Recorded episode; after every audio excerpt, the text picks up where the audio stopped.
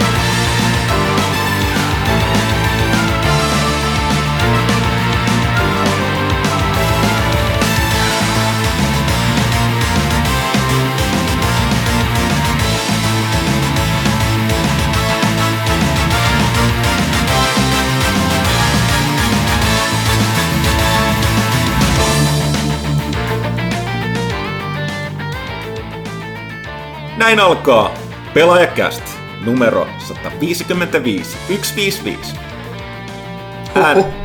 Äänessä studiolla M. Huttunen, J. Pyykkönen ja J. Kaitila.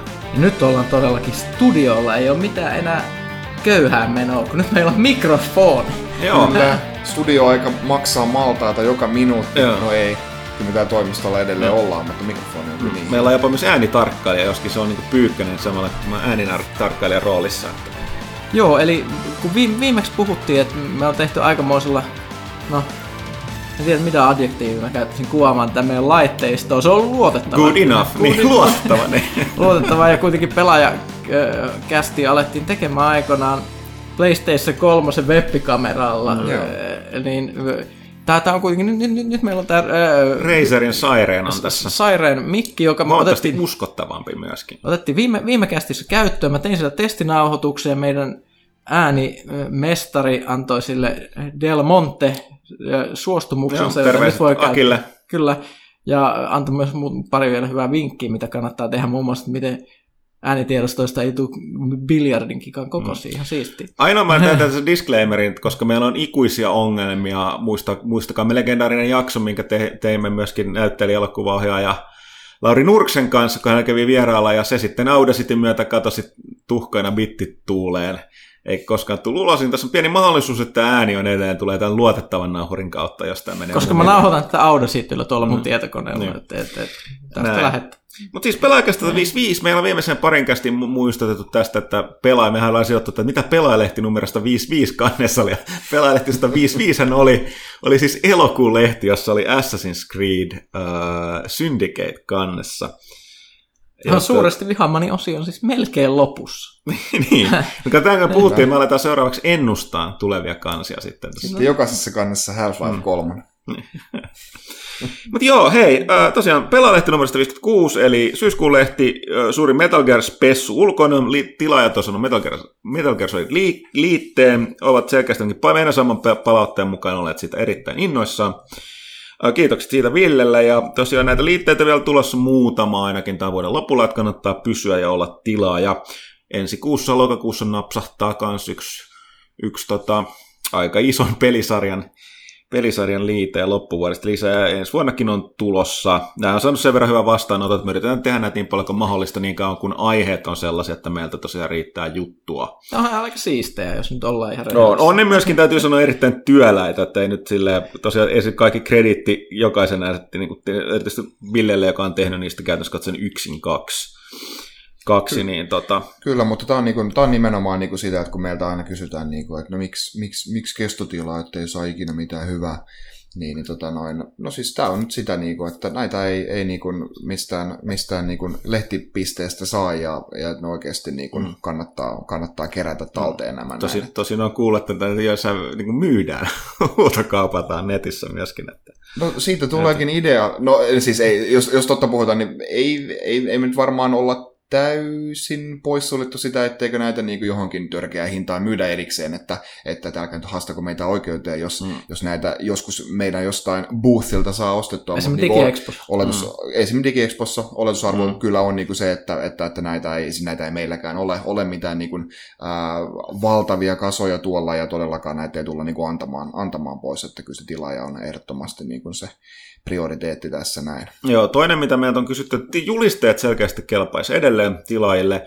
No mietitty, nekään ei ole niin yksinkertaisia kuin voisi kuvitella, mutta nekin pidetään yllä, että tällaisia, mitä selkeästi niin kuin olisi tilausta, niin katsoa, mitä saadaan tehtyä senkin eteen. Joo, mulle tulee vaan pelaajajulisteista mieleen vaan yksi ainoa juliste, mä en tiedä. Mä veikkaan, se on tämä Tekken, eräs kuuluisa Tekken juliste. Ehkä. Oliko tämä? Joo. Girls of Tekken. Joo. Silloin sen takana on varmaan jonkinlainen tarina. On, mutta mä en muista. Siitä on niin pitkä aika. Joo, tosiaan, siellä jostain syystä ei ole tilaaja, niin lehtiä vielä löytyy lehtipisteestä, mutta valitettavasti siinä liitettä on mukana, mutta siinäkin on silti tuhti määrä kamaa asiaa juttua. Ja 157 tässä pakeretaan parhaillaan kasaan. Siihen niin luvassa mielenkiintoista tavaraa ja mutta puhutaan nyt kuitenkin vähän ajankohtaisista asioista, se 157 on vielä aikaa. Lokakuuhun on aikaa, vielä on syyskuu, vielä on aikaa syödä jäätelöä ja käpristellä jalat hiekassa, kun on luvattu intiaani kesä, eli vielä lämmintä. No tosiaan niin, otetaan tällainen ajankohtainen asia. Mä niin kun peli, mitä vaikka tässä nyt alkaa tulla näitä pelejä viime viikolla, on tullut Mad Maxia, Until Dawnia, Metal Gear Solid 5. Ensi viikolla tulee kuitenkin mun ehdottomasti eniten odottamani peli, eli tai oikeastaan laajennus, eli Destiny The Taken King. Ja se tavallaan aloittaa tämän Destiny vuoden 2, ei Destiny 2.0, eli tämä mikä sisältää nämä valtaisimmat, suurimmat muutokset, mitä ei ole edetty tähän noissa DLC:ssä. Eli teoriassa siis vihdoinkin oikeasti ihan hyvä Destiny.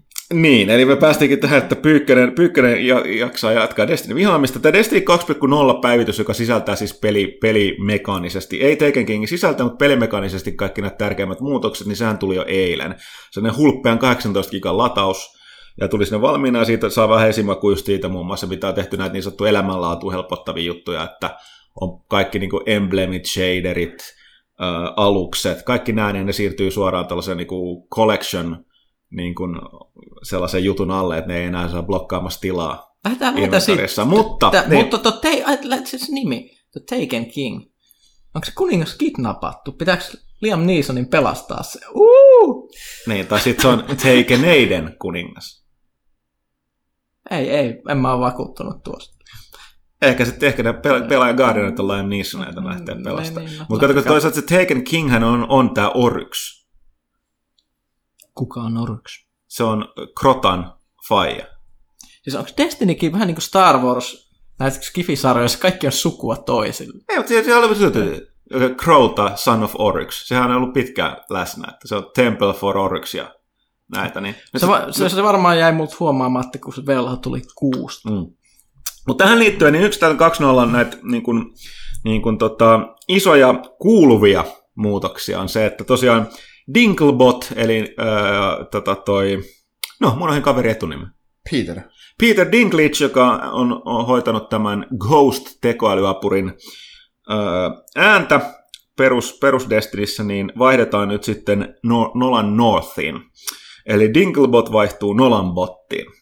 Ja monethan tuntui, tässä oli se, että jostain syystä Dinklage oli tosi vihattu tässä. Mä en ymmärrä minkä takia, koska mun mielestä se teki täsmälleen sen niin kuin roolin, mitä pitää tuollaisen niin kuin tekoälyapurin pitää ollakin, mutta Pyykkönen... ihmiset varmaan niinku luuli, että just Dinklage on kirjoittanut ne kaikki dialogit. Niin, no, ei se ole hänen vastaavaan, hän vaan lukee niitä. Mutta tosiaan niin yksi kuuluisa, joka sitten jätettiin pois ottuista demo-pelistä, oli tämä And That Wizard Came From The Moon, vai mikä tämä oli tämä? Juuri. Mutta hei, sulla oli joku kisaehdotus tähän liittyen. No, lähdetään sinnekin siitä, että mä kiinnostaa Destiny tietenkin oudolla tavalla. Ja mä, you love to hate. Niin. Se on hyvä. Mä kuuntelin Nolan Northin ja Dinklagen tällaisen vertailuvideo, jossa verrataan niitä repliikkejä, mitä ne sanoo. Ja täytyy myöntää, että Dinklage veti voiton. Ja mä pitkään mietin, että mikä siinä on, että miksi tämä Nolan North kuulostaa niin huonolta tässä. Ja yksinkertaisesti mä luulen, että se syy on se, että se näyttelee liikaa, ja sinnekin kukaan ei voi näytellä vakavissaan niitä repliikkejä, mitä siellä oikein on. Ja siis se on ihan kammottavaa, mutta siis Dinklage on se, että se kuulostaa, että se yrittää olla hirvittävän vakava, mutta samalla sitä ei kiinnosta yhtään. Sitten kuulee, että mikä tämä on, joku videopeli, niin kuin, mikä tämä juttu on, niin joku Pac-Man, mä menen pois. Siis kaverihan oli muuten Pixelsilla kuvassa. Palataan siihen myöhemmin. Palataan, että ehkä se ei vaan pidä peleistä. Ja se kuuluu sellainen, niin kuin, sellainen halveksunta, yleen katse ja yleinen apatia siinä äänessä, niin sen takia se toimii, koska se on robotti, se ei välitä. Aika kovia tulkintoja ja vetää sitten äänestä. Mutta, joo, no siis jos mun pitäisi valita, että kumpaa mä kuuntelen, niin kyllä mä kuuntelisin Dinglagea sen pelissä ihan selkeästi. No, kuulostaa ihan liian siltä, että se välittää, kun se sanoo, että siellä otetaan se joku miekka, muinainen miekka käteen ja sitten se repliikki, siis eihän näitä repliikkejä voi kukaan pelastaa, se, että careful, its power is dark. Ja sitten Dinklage sanoi sen silleen, careful, its power is dark. No ei nyt ehkä ihan noin, mutta aika lähelle. Ja Nolan North sitten sanoi, että power is dark. Se eläytyy ihan liikaa. Tähän ei kukaan voi eläytyä tommoseen repliikkiin. Come on. Oliko tämä lisättävää? Meidän pitää ehkä kokeilla tätä. No niin, koska... siis palataan tähän, että siis miten voisi sanoa repliikin That Wizard Came From The Moon. Niin, että se olisi vakuuttava, dramaattinen ja pelottava hetki tässä, kun kuitenkin, mitä nämä oliot oli, jotka tulee sieltä kuusta, no niitä haippeja. Joo, että sen pitäisi välittää tämmöistä pelkoa siitä, kun nämä muinaiset oliot hyökkää taas maapallolle. Miten te sanoisit sen repliikin? Pystyt tekemään parempaa työtä kenties kuin Peter Dinklage. Kuka aloittaa? Pyykkönen, sä joudut ne olemaan. Niin. Viesti viejä. Niin. Sä joudut näyttää malliin vielä. Mä en ole yhtään varautunut tähän. Pitäisikö siis, ollaanko me nyt sitä mieltä, että siis tämän Dinglepotin pitäisi olla siis tunteeton? Kun se on robotti, niin voiko se sanoa, että onko se olla järkyttynyt, kun sanoo, että That wizard came from the moon. Niin voiko se sanoa sen silloin, pitäisikö sanoa That wizard came from the moon. Olisiko se Dinglepad kuulosti silti? Mites Shatner, that wizard came from the moon. Oli aika hyvä. Shatnerilaista metodia. Heittää tällaista Schwarzenegger-imitaatiota tähän. Miten Arnold? Mä voin yrittää, mutta mä oon tosi huono. Hetkinen, miten se menisi? En mä muuten tarvitse kykeneen. Se on se I'll be back and that wizard came from the moon. Mä kuulostan tältä tanskalaiselta. That wizard came from the moon. No se oli kanssa aika hyvä. Mä Kaitila on selkeästi äänimies. Ehkä me unohdetaan tää juttu. Siirrytään seuraavaan aiheeseen salaman nopeasti. Okei. Koska Pyykkönen, sä oot luvannut olla meille ainakin sun kolumneissasi jatkossa vaan positiivinen, kun negatiivisena pahta, niin me silti päästään tähän niin takaisin negatiivisuuteen, koska sua kauhistutti nyt tällainen taas nämä pre-order-jutut. Joo. Siis, miksi? Mikä nyt kirvoitti Pyykkösen tietää, että pre-order-kulttuuri on ihan kammottava, koska se rohkaisee ihmisiä ostamaan tuotteita, joiden tilasta ei ole mitään tietoa, kun ne on vielä vuoden tai kahden verran parhaimmillaan vielä tekemisen alla ja niin edelleen. Yleensäkin se, että on järjetöntä prioriteettia pelejä, koska ei ikinä lopu nykyään kesken. Jos ei mitään muuta, niin ostat sen digitaalisen version. Paitsi jos puhutaan sitä kollektorista, jossa on just joku tietty patsas, mutta kyllä niitäkin varmaan tehdään ihan tarpeeksi. Mutta nyt on tämä Deus Ex, tää on kaiken huipan tämä Deus Ex, Mankind Divided, Pre-Order Bonarit. Siis jopa minä hämmästyin siitä, että minkälainen kyynisyys ja pahuus siellä oli. Niin siis kyettiin vieläkin vetää pidemmälle näistä aikaisemmista, mitkä osaa riiponut, niin kuin Evolvet ja nämä muut. Niin. Eli otettiin käyttöön niin tästä tämmöisestä Kickstarter-meiningistä tutut tämmöiset tierit, että mitä enemmän ihmisiä ennakkotilaa sitä peliä, niin sen enemmän ihmiset saa palkintoja siitä, ne ennakkotilaajat. Eli se on niin kuin tilaa kaikkien muidenkin puolesta sen pelin, koska jos sä et tilaa, niin sit kaveritkaan ei saa herkkuu. Ja kaikista pahinta, sen pelin ilmestymispäivä on kiinni näistä preordereista. Jos tarpeeksi monta ihmistä preorderoi, se ilmestyy 4 päivää aikaisemmin. Eli suomeksi, jos sitä peliä ei ennakkotilata tarpeeksi, sen ilmestymistä myöhästytetään 4 päivää. Hmm. Ei siinä ole sanottu. Siinä sanottu, että se aikaistetaan josta tilaa. Joo, totta kai aikaistetaan, koska nämä on todella helppoja aikaistaa, niin kuin tällaiset pelijulkaisut. Nämä näyttää siltä, että joku ennakkotilaukset on tarpeeksi, niin pistää tehtaat pyöriin vähän nopeammin ja posti kulkee vähän nopeammin, niin sitä asiat toimii. En tiedä, tarviiko mun sanoa mitään tätä enempää. Siis tämä on käsittämätöntä.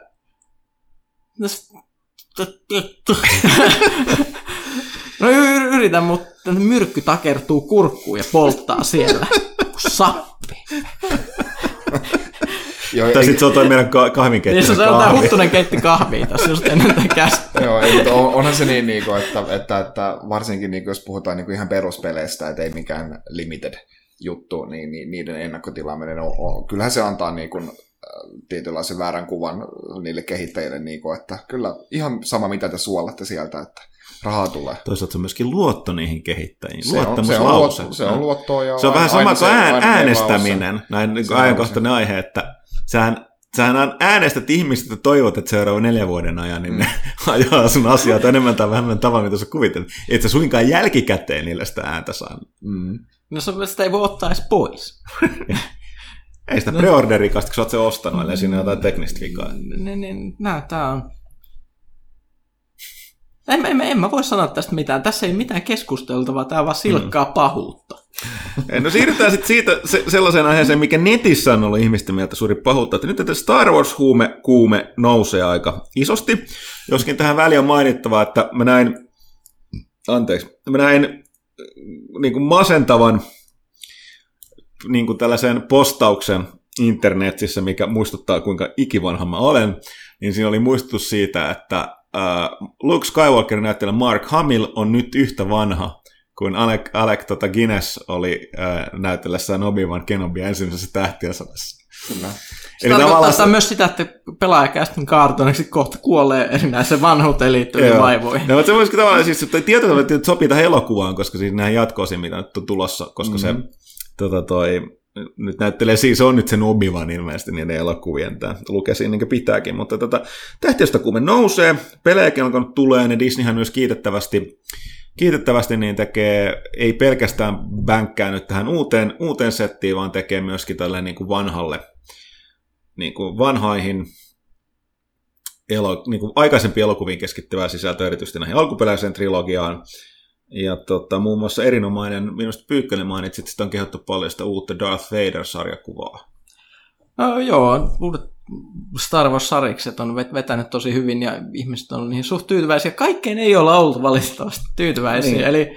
Eli kun meillä on tämä EU, kaikki teitä julmahuvisketsi. Missä EU siellä on ongelma? EU-t ja niin, sitten niin jopa Timo Soini tietää, että Star Wars Expanded Universe, niin EU on kaikista pahin juttu, mitä löytyy. Siis, mitä sitä opimme? Ihmiset osti näitä kaikenlaisia Expanded Universe-juttuja, eli kirjoja, sarjakuvia, kaikkea, mitä siitä nyt on tehty. Vuosien varrella tehty. Varmaan 20 osa vuoden ajan. Osa on hyvää, osa on sitten vähemmän hyvää. Osa on vähemmän hyvää, ja niitä ostettiin ihan hirvittävät määrät, ja sitten yhtäkkiä nyt todettiin, että uuden trilogian ja Disney-ostoksen myötä, että mikään näistä ei ole enää kaanonia, eli nimimerkki turhaan koostin, niin yllättäen nämä kovimmat Star Wars-fanit on vähän nihkeitä asian suhteen. Nyt ne esimerkiksi pommittaa tämmöisissä kampanjoissa kaikkia näitä uusia Star Wars-kirjoja, mitä on tullut nyt ensimmäisiin, niin niitä pommitetaan tai yhden tähän Amazon-arvosteluilla ja sitten on tämmöisiä kampanjoita, että enpä osta, floppi tulee.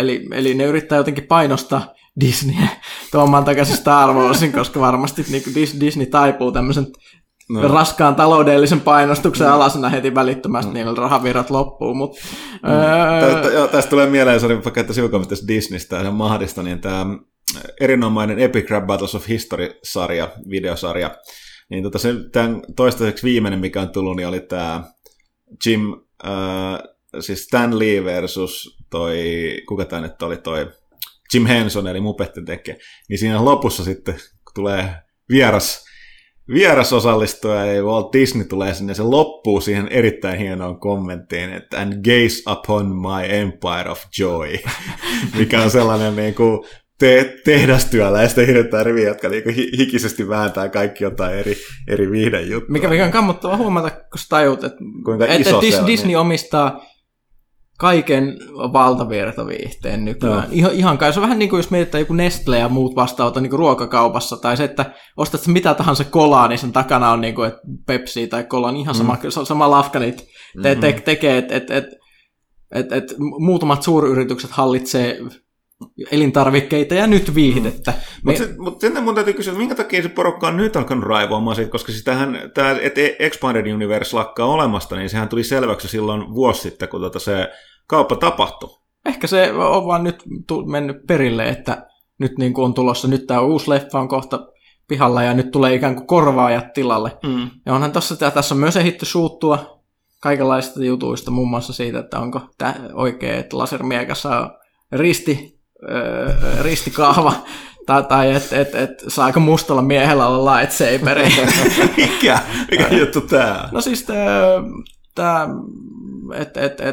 kun yksi näistä päähenkilöistä on musta jätkä, tässä elokuvassa esittää tätä Finniä, niin siitä on ollut hirvittävät nettikampanjoinnit, että saako mustalla jätkellä olla lightsaberi. Onko se oikein vai onko se väärin? Olihan Samuel Jacksonillakin valosäpeli. No, ei ehkä kannata niinku hakea sitä logiikkaa niinku, hirveästi täältä, mutta siis, siis Star Warsiin liittyy nyt kaikenlaista. Kuume nousee tosiaan. Kuume nousee. Ja Star Wars Battlefront lähestyy. Ja Joo, kyllä se näkee. Ja kyllä se, mä pelaan Disney Infinity nyt sitä uutta, ja siinähän on siis Star Wars-hahmot nyt kehissä. Ja kyllä täytyy sanoa, että Tähtien sota alkaa taas iskeä, että yllättäen ne alkaa ne tunnusbiisit taas silleen kutitella vähän eri tahtiin. Se Rebels-sarjahan oli aika hyvä, mikä tuli. Siinähän on nyt ne Rebels-hahmot siinä Infinityssä. Ne on ihan... Ilmeisesti kaikilla maailman hahmoilla on nykyään valomiekka. Tämä oli mulle yllätykseni. Kenelläkään ei ole enää valomiekkaa, paitsi jollain vihreällä rummalla alienilla. Mutta siis tällä yhdellä näistä tyypeistä on valomiekka, jossa on laserpyssy siinä samassa. Että kun joo, se on se nuori sankari, joo. Tai siis on itse asiassa stun gun, tai kun sähköase. Joo, mutta siis idea ilmeisesti, että kun sä taistelet jonkun kanssa, ja sitten tulee klassinen saberlock, että ne vääntää, niin sitten sä voitkin vaan vetää liipasin, ja ampuu sitä naamaa sitä vastaan. Ingenious. Kyllä. Mä huikea. Kyllä mä luulen, että munkin täytyy ruveta katsoa varmaan, että Rebelsia. Ei mua ei se Clone Wars hirveästi kiinnostanut, mutta niin, muutenkin on katsoa lasten piirrettyä ihan niin kuin äänes. Mutta Clone Warshan muuttuu pois lasten piirretystä sen ekan kauden jälkeen. Että se... Niinhän ne väittää My Little Ponistakin. No joo. No tosiaan niin, sitten sen lisäksi minä Pyykkönen on pelattu nyt sitä The Old Republicia. Sen kun siinä on tulossa nyt se Knights of the Fallen Empire, kuten mä olin Gamescomin demoesityksessä läsnä, jossa mukana oli yksi niistä kirjoittajista mukana sen tekemisessä se tyyppi esittelemästä, niin sekin lipsautti, se välillä puhui siitä niin Knights of the Old Republicina, koska kaikkihan sanonut, että se vaikuttaa Knights of the Old Republic 3, joka vaan nyt sattumat tehdään niin kuin verkkoroolipelin sisään. Kyllä, on mielenkiintoisia impressioita siitä pelistä paljonkin, mä oon pelannut, mutta siis se, mikä nyt vähän niin kuin vie sitä imua siitä, on se, että mä tosissaan, kun mä palasin siihen, niin mä käytin huttusen jonkun vanhan HUT-kartel-koodin siihen, mikä antoi kuukauden verran sitä premium-aikaa. Ja mähän pelasin silloin sitä peliä alun perin, kun se oli vielä kuukausimaksullinen. Ja vaan vieläkin kyllä hiertää se free-to-play-malli aika pahasti. Se on siis todella ilkeä free-to-play-malli. Semmoinen, että nyt kun se loppui mulla se ilmanen kuukausi. Sitten sä teet mitä tahansa, että et sä voit tehdä tuota köyhä. Se on mun mielestä outo ajattelumalli nykyään, että se ei ole semmoinen, että niinku defaulttipelaaja on se ilmanen pelaaja, jolle sitten kun sä maksat, niin sit sun elämä on kivempaa, vaan se on se, että defaulttipelaaja on se, joka maksaa, ja se, joka ei maksaa, huono ihminen, ja sitä pitää rangaista. Ja siksi just silleen, että hei, nyt sä saat kaikista seikkailuista vähemmän expoa, etkä voi vaihtaa sitä, onko sun hattu näkyvistä tai ei, että sun vaihtaa näkyykö sun sukunimi sun hahmon päällä vai ei, vaikka sä oot niinku tehnyt kaikkia semmosia hirvittävästi semmosia pieniä Death by Thousand Cuts, millä nyt viiltää sen peli-ilon pois, kun sä et voi enää tehdä mitään. Se on aika julmaa mun mielestä. Mun mielestä pitäisi ehkä vähän ottaa semmoinen asenne, että just se vaikka se expo olisi ihan sama silleen, että mä en tiedä mikä se on se määrä, että jos oletaan vaikka se on 20%, että sanotaan, että se pitäisi sanoa silleen, että se tilaava asiakas, maksava asiakas saa 120% expoa, eikä silleen, että se free-to-play-pelaaja saa 80% ja sitten se on häpeä leima otsaan. Se on vähän sellaista, että niinku jos kaikki siellä Old Republic-tiimissä, jotka kuuntelee pelaajakästiä, niin voi sitten ottaa nyt vähän palautteesta vaaria, että mitä helvettiä tekemässä siellä. Mutta siis muuten ihan hieno peli. Mä pidin siitä, että miten se tarina menee. Mä pelasin sen yhden kuukauden aikana sille 12-kertaisella Expolla. Tarina-Expolla se 3 tai 4 niitä hahmoista, niistä storeista läpi. Tosin sulle sitä Shadow of Revanista viimeistä osaa. Joo, no mä en ole nähnyt sitä, mutta klassistorit niin perukseltaan, ne oli aika hyviä. Täytyy mennä, että se Imperial Agentin tarina erityisesti oli todella hyvää niin kuin Old Republic-tavara, missä pelaat Imperiumin vähän sellainen James Bond-henkisenä agenttina. Sitten siinä menee vähän Bourne-jutuiksi ja muuta, mutta niin kuin tähtien sota ympäristössä. Se oli tosi jees. Että kyllä mulla on lupaus, mutta ilmeisesti vaan pitää suhtautua siihen, että jos haluaa pelata Old Republiciin, niin sä maksat sen kuukausimaksuja, oot hiljaa. Muuta mielenkiintoista, mikä liittyy Disneyin, niin täytyy vielä mainita, että nythän tässä vähän aikaisemmin tuli tieto tuolta elokuvien Trade Magazine-osastolta, että nyt siellä on vähän johto ikään kuin shufflautunut siellä Marvelin leffapuolella. Okay. Eli siellähän tämä Feige, Kevin Feige, joka, mä en ole mitään hajua, miten se nimi oikeasti lausutaan, mutta se on ollut tämän Marvelin leffaosasta luotsaaja nyt niin kuin alusta asti, ja sitä pidetään nyt semmoisena kultasormena Hollywoodissa, mutta valitettavasti tähän asti se on ollut sellainen ongelma, että se, joka on oikeasti pidellyt niitä kukkaron nyörejä, on tämä Ike Perlmutter, joka on niin kuin Roope ainakaan tosielämän versio. Se on Marvel Studiolla sellainen meininki, että jos joku on halunnut esimerkiksi uuden muistivihon, niin sitten on revitty paperiin ja kirjoita näille toiselle puolelle. Ja tällaiset ihan niin kuin valehtelaan. Tällaisia tarinoita tästä kaverista liikkuu. Että siis, esimerkiksi tämä, kuulemma silloin, kun tämä Kapteeni Amerikka kasvatti podaslihaksia varten, tämä, mikä tämän kaverin nimi? Chris Evans. Se joutui maksaa omat kuntosalis. ja tälleen, niin ilmeisesti nyt on sitten, se on niin paljon vaan käärinyt sitä massia tämä Feige nyt sitten, että nyt ilmeisesti Perlmutter vihdoinkin antaa sille nyt vapaat kädet sitten käyttää sitä rahaa, mitä ne on saanut, eli on rahaa maksaa näyttelijöille ja kuntosalit tälleen, ja ei voi ehkä antaa niinku näyttelijöille bonukseksi vaikka joku kolajuoma joskus harvoin tai jotain tämmöistä pientä, mikä ei ollut ennen mahdollista. Aika interessanttia, että siellä on nyt niin kuitenkin iso shuflausta tapahtumassa. Mutta kaikki liittyy nykyään Disney, ei voi mitään. Disney ei sentään vielä omista tätä kästiä. Niin, kuinka kauan? Siis eikö Disney omistaa mun mielestä jotain niin kuin YouTubereita ja kästejäkin, ne on niin kuin näiden välillisesti kaikenlaisten portaiden kautta. Että se, mikä on myös aika huolestuttavaa. Kohta Disneyn omistamat ihmiset kommentoi vain Disneyn omistamia tuotteita. Ehkä sitten, kun Disney ostaa jonkun lääkefirman tai jotain, niin sitten voidaan niin ruveta miettimään. Mutta jos ne pysyy nyt viihteessä vielä, niin jos Disney ostaa pelaajakästi, me saa ehkä parempaa kahvia tänne. Joo, se on ihan totta. Kyllä me myynnissä ollaan. Ei mitään, jos Disneyn edustajat kuuntelee. Niin. Roope on hyvä juttu ja Walt Disney on tosi niinku. Mikkikin on ihan jees. Ihan jees. Paitsi salapoliisin. My empire of joy. Okei, mutta hei, mitäs me ollaan pelattu viime aikoina? Mä pidän siitä, mitä sä oot kirjoittanut tähän skeemaan. Until Dawn. Ennä unohtaa. Tosiaan toi dog. Meillä oli tosiaan noin promot tuli yllättävän myöhään, niin en sitä meidän demosessi aikaisemmin päässyt itse veivaamaan sitä. Pyöräs läpi. Joo, Johanna samoin, eli he kaksi käyttivät tätä meidän silloin niin kuin ainoa etukäteen saatua promokoodia. Niin. Vasta nyt pääsin, mä pelasin sen yhdeltä istumalta läpi. Siinä meni kyllä yksi päivä, mutta oli vähän sellainen väsynyt olo edellispäivien riennoista, niin oli sellainen, että kyllä loppuillasta alkoi vähän ne puoleyötä, ne alkoi vähän napsuun päässä, ettei tehnyt mitään muuta kuin pelaa. Ei voinut lopettaa, se oli... Sen verran voisi puolata omaa arvosteluani lehdestä, että pidin pelistä kovasti. se oli hyvin yllättävän, miten laadukas se on. Joo, siis niin kuin nyt edelleen, mitä se arvostus kirjoitin, niin, kuinka hyvin se pysyy... Niin kuin, toinen Janne, eli Kaitilainen, että hän voisi sanoa, että pelaan läpi, mutta kuinka hyvin se niin kuin, kirjoitus pysyy. Se on lähes aukoton niin kuin sen loppuun asti, ja se, niin kuin, se hämmästyttää, koska... Niin kuin, ja siinä vaiheessa, kun se koko juttu ei ole auki, sä et paljon sitä läpi, niin nyt on paljon asioita sulki ilmassa ja arvailuja ja kaikkea tällaista. Mutta kyllä tai esimerkiksi jotain tiettyä, että miksi jotain kauheita juttuja tapahtuu hahmoille jossain tietyssä kohtaa, jotka vaikuttaa sinulta ihan irralliselta että läpältä, että okei, miksi toi tapahtuu, en mä voi puhua siitä, mutta esimerkiksi siinä, missä se sattuu isosti ensimmäisen kerran eräälle hahmolle ja silleen tosi epämääräistä puhetta. Mutta se, että lopussa sillekin on selitys. Se on hämmästyttävää, kun vertaa esimerkiksi Heavy Raidia, jota vieläkin mietitään, että oliko sinne mitään järkeä siinä koko juonessa.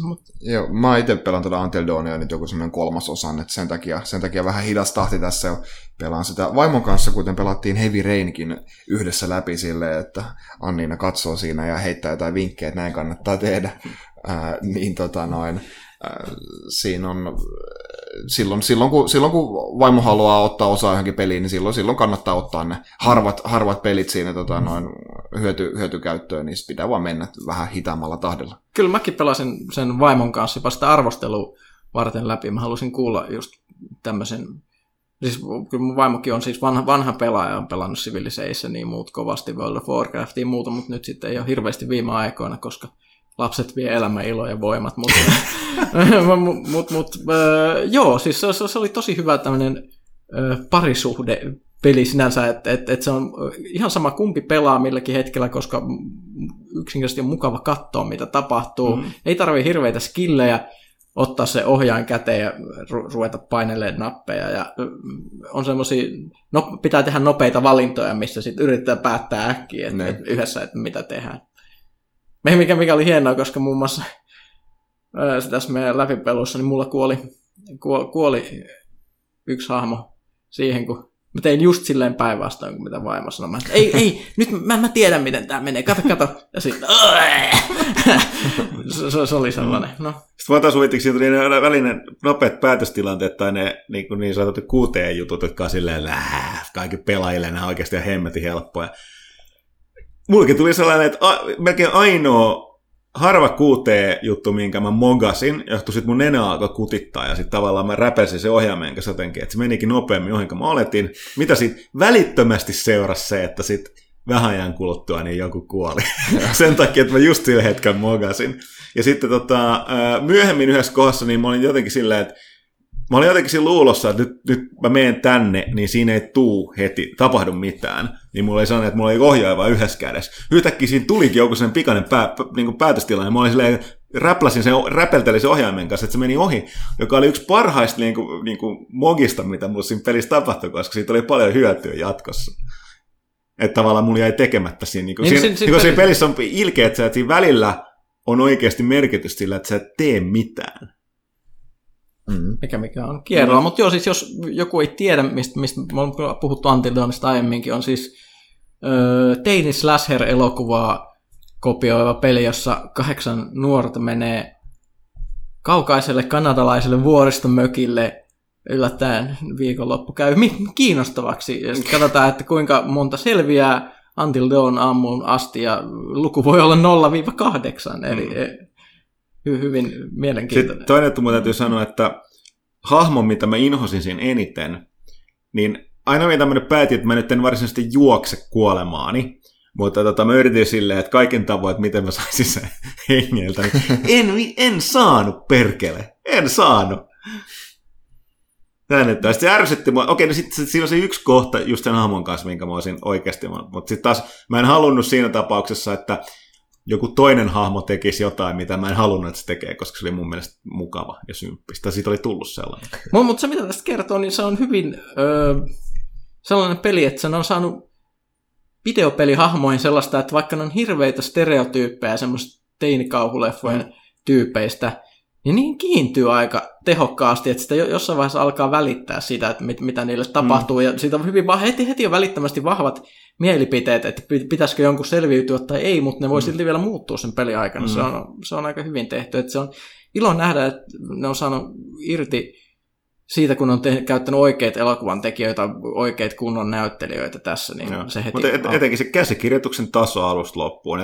Et mitä tahansa mieltä siitä käsikirjoituksesta on, niin kaikki on pakko pelata sen loppuun ja sit katsoa uudestaan, koska siinä, se on niin yllättävä, miten hyvin se pistää kaiken nippuun järkevästi.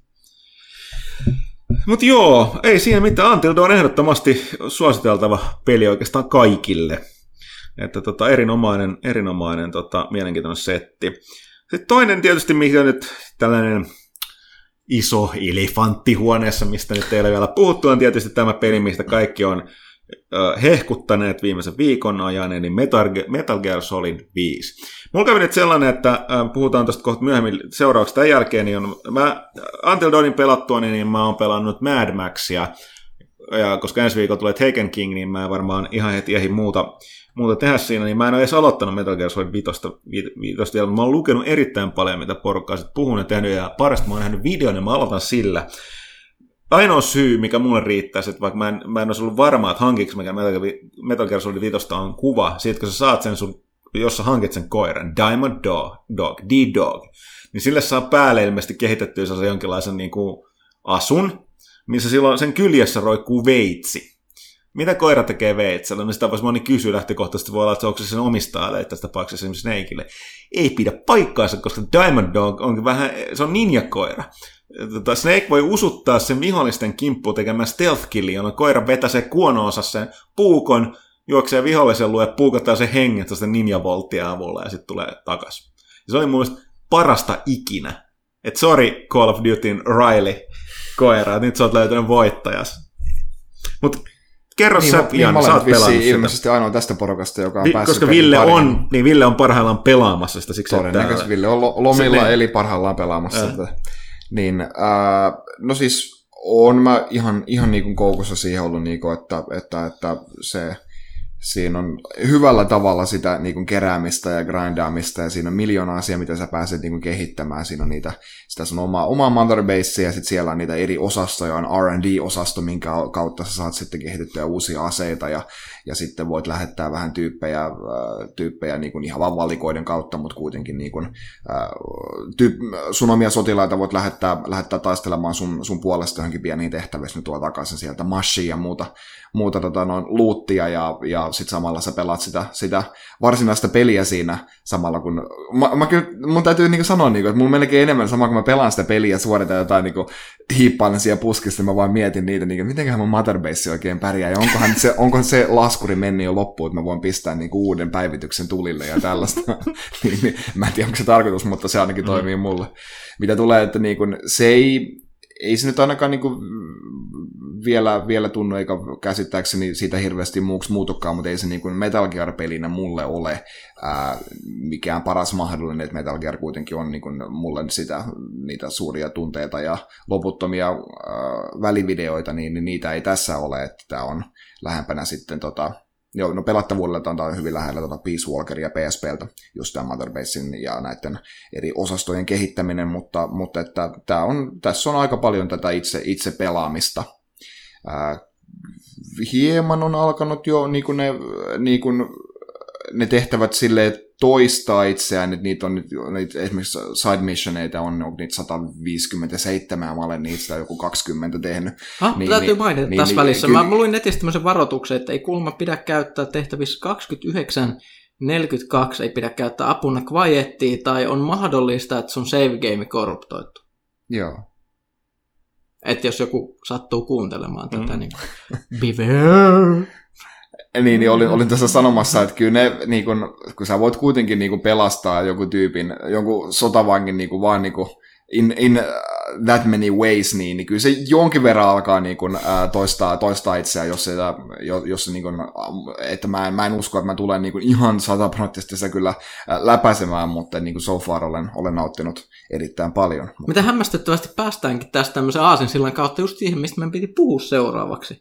Eli just kun mä oon pelattu Huttusen kanssa Mad Maxia, sekin on tämmöinen avoimen pelimaailman peli, jossa kerätään asioita, mistä mä käytän termi Ubisoft-peli, eli on kartta, jossa on semmoisia juttuja, joihin kiipeät johonkin korkealle ja sitten sä näet sieltä, että ympärillä on paljon kerättävää ja sitten sä kerät sieltä alueelta kaiken ja sitten sä katsot, että oi, tuolla on vielä enemmän kerättävää.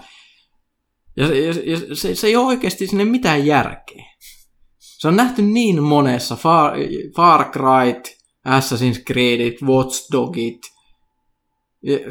Siis se on ihan järkyttävää, miten monessa pelissä nykyään pitää kerätä 40 tuntia vaan tavaroita sen takia, että on kerättävää, eikä siinä ole mitään järkeä. Mad Max tekee just sitä.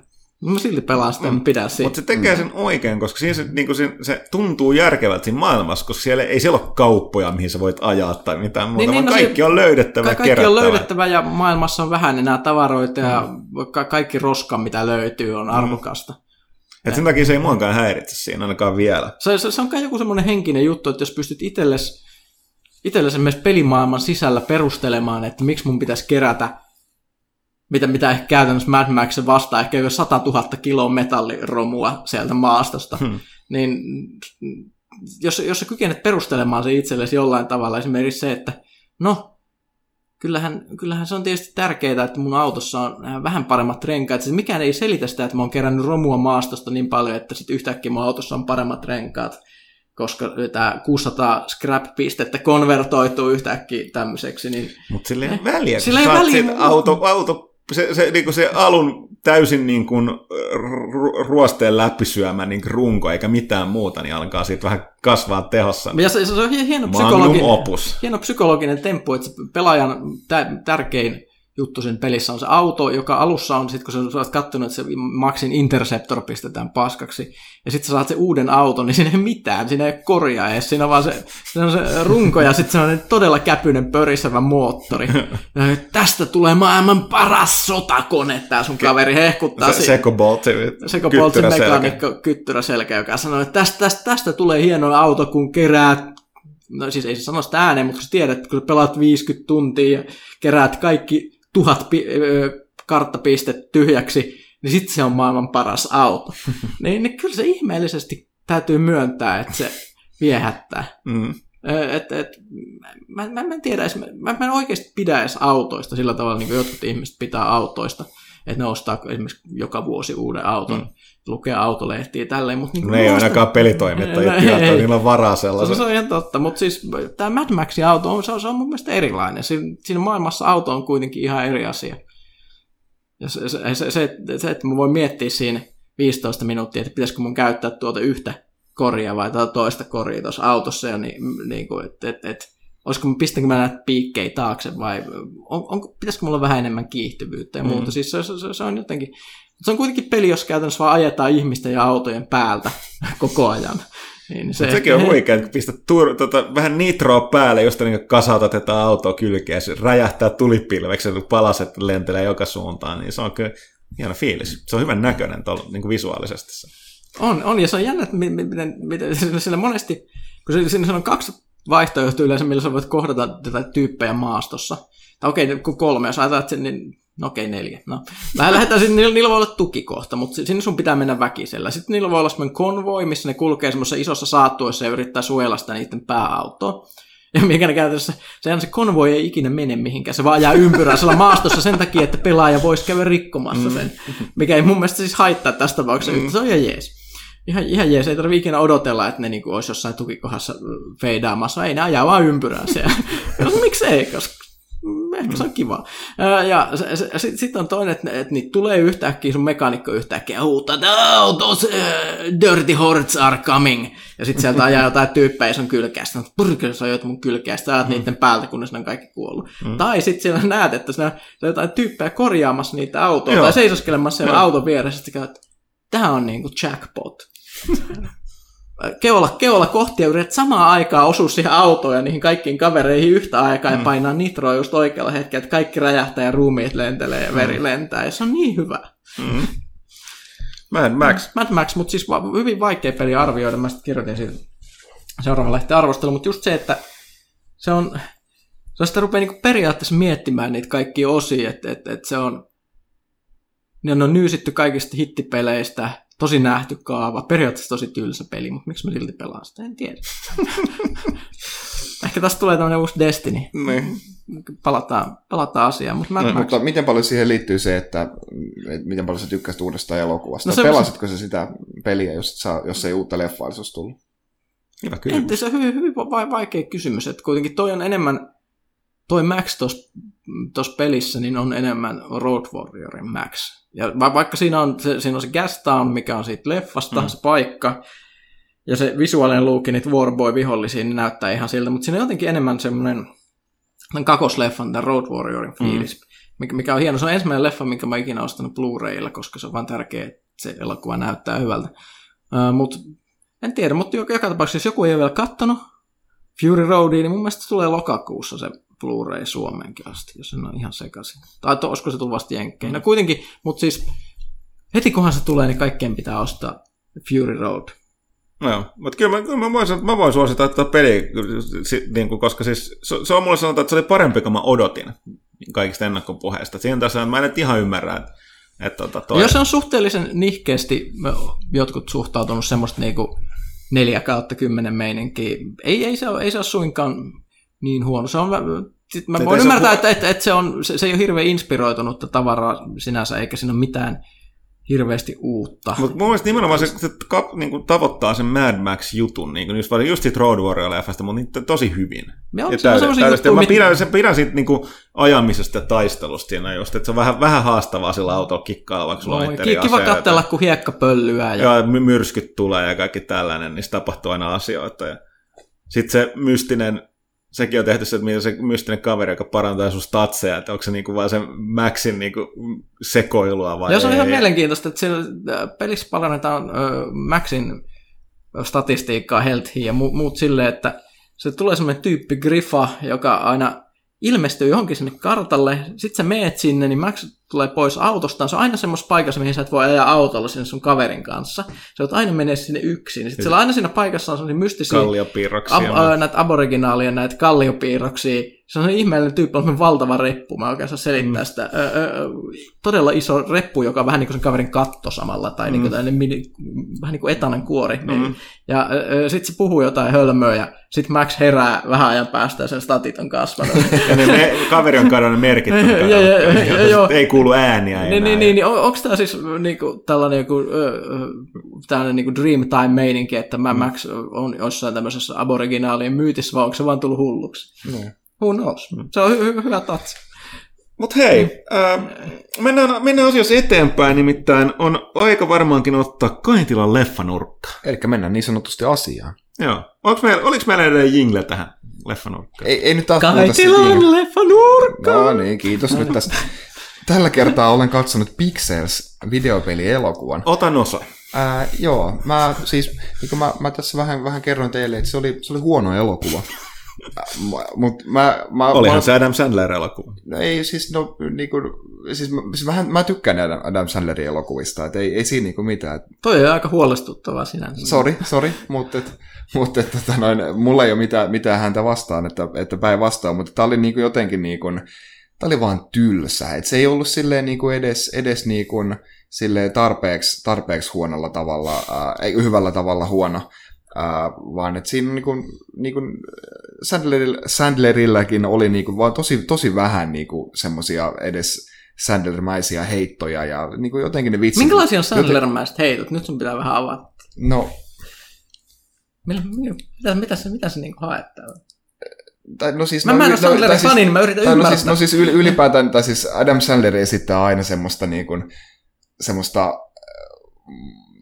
hyvän tahtosta vätystä. Ja hän oli tässäkin sellainen ehdottomasti, se ei osaa muuta esittääkään, mutta että... Se myös Punch Laavissa, joka itse se ei vaan heittänyt vitsejä tarpeeksi, sillä ei vaan ollut käsikirjoitettu niitä vitsejä niin normaaliin tyyliin. Jotkut ehkä pitäisi sitä plussanakin, mutta siis niin kuin, siitä niin kuin mä annan kyllä leffalle plussaa, niin kuin, että se oli uskollinen videopeleille, siis sille, että niillä oli ihan oikeat lisenssit, ja siellä oli ne oikeat Donkey Kong ja Pac-Man ja Galaga ja Defender ja kaikki muut tällaiset, olisiko siellä... Mutta ei ollut Space Invaderit ilmeisesti. Oli nekin. Oli vai? Joo, kyllä. Okay. Joo, oli. Mä olisin ymmärtänyt, että jotain ei ollut, jotkut ei ollut oikeita. Kyllä siellä niin kuin pari hahmoa siellä oli sellaisia, mitkä niin kuin, tai ainakin yksi oli sellainen, mikä oli niin kuin ihan vain keksitty juonen takia, mutta muuten niin kuin, kyllä sen takia mä nyt varmaan meninkin sen katsomaan, että se oli videopeliaiheen, että mä olin jotenkin velvoitettu, mutta että... Fooled! Mutta että se oli vaan yksinkertaisesti niin kuin kamalan tylsä leffa. No kerropa sun mielestä elokuvan paras ja paskin kohtaus tai läppä. No siis mä tykkäsin just siitä, että siinä oli niin kuin, oltiin siellä 80- vai 70-luvulla oltiin, oli nämä kolikkopeli maailman mestaruuskisat, missä nuori Adam Sandler ja nuori Peter Dinklage. Ja esikuvana ilmeisesti tämä Billy Mitchell ja kumppanit. Joo, että siinä oli hyvä fiilis, niin kuin semmoinen training montage-meininki, niin kuin, ja niin kuin näin, se oli varmaan niin kuin parasta, mutta että Mun on vaikea sanoa mitään niin kuin varsinaisesti huonoita, että kun se oli sellainen niin kuin sillisalaatti, niin kuin, että no siis Yhdysvaltain presidenttiä esittävä Kevin James. Niin se oli kyllä todellinen pohjanoteeraus, niin kuin, että Adam Sandlerkin oli todella hauska siihen verrattuna, että sillä ei ollut niin kuin mitään tekemistä tuossa leffassa, että siinä oli vain niin kuin huonoja hahmoja tosi paljon, ja niin kuin melkein niin kuin siinä trailerissa, niin kuin, mitä oli, niin siinä on niin kuin oikeasti saa nähdä leffan parhaat palat siinä. Mä myös arvostan sitä, että Pixels aiheutti tällaisen, että siis koko Pixels-ideahan perustuu samannimiseen tällaiseen indie-lyhyt elokuvaan, mikä on ollut YouTubessa pitkään, missä niin Pixeli oli, että hyökkää maapalloon. Kun tämä tuli tämä Sandler-leffa, niin sitten niinku tämän elokuvayhtiön lakimiehet kävi asialle, ne sai bännättyä sen alkuperäisen lyhyt elokuvan, joka oli sitä elokuvan inspiraatio, ne sai bännättyä sen YouTubesta copyright infringementiin niin voimalla. Joo. Eli kaikki meni putkeen juuri niin hyvin kuin voi vain mennä. Joo. Mutta että ei kannata mennä katsomaan. Tähtiä. No, annanko mä nyt yhden vai puolitoista? Annetaan yksi tähti. No niin, oliko tämä kaikilla leffanurkan ensimmäinen yksi tähti? Oli. No, se oli Pixels. Mennäänkö sitten vielä, ennen kysy pelaajalta, niin katsotaan katsottua, eli mitä sitten puhutaan niin TV:stä, onko tästä enemmän minä Pyykkönen? No näin, palataan, mä oon keskusteltu viimeisesti, tämä on varmaan kolmas kästi, missä mainitaan, eli 2 kästiä sitten Huttunen mainitsi, että se katsoi sitä poliisisarjaa sieltä. Brooklyn Nine-Nine. Sitten mut suostuteltiin katsoa sitä, ja viime kästissä mä totesin, että mä vihasin sitä, vähän niin kuin Destiny, mutta nyt mun täytyy sitten muuttaa mieleni, koska vaikka mä vihasin sitä, mä katsoin sitä silti tosi paljon, koska se oli niin kevyttä ja helppoa katsottavaa. Mä totesin, että se on itse ihan jees. Sulla on joku ongelma näiden asioiden kanssa, että sä selkeästi kulutat aikaa asioiden parissa, joita sä vihaat. Niin. Se on ihan totta, en mä tiedä mistä. Se johtuu ehkä on sellainen, tiedättekö, kai se on masokismiksi kutsuttu luonteenpiirre. Nukkuisit sen ajan.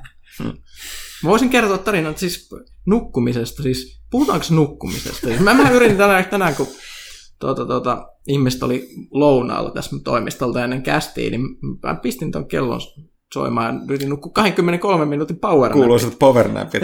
Joo. En saanut hirveän hyvin nukuttua valitettavasti siinä, mutta kun ihmiset on aina joskus kysynyt, että miten mä niin kuin saan pelattua ja milloin mä eihin pelata, kun mulla on kuitenkin kolme nuorta lasta.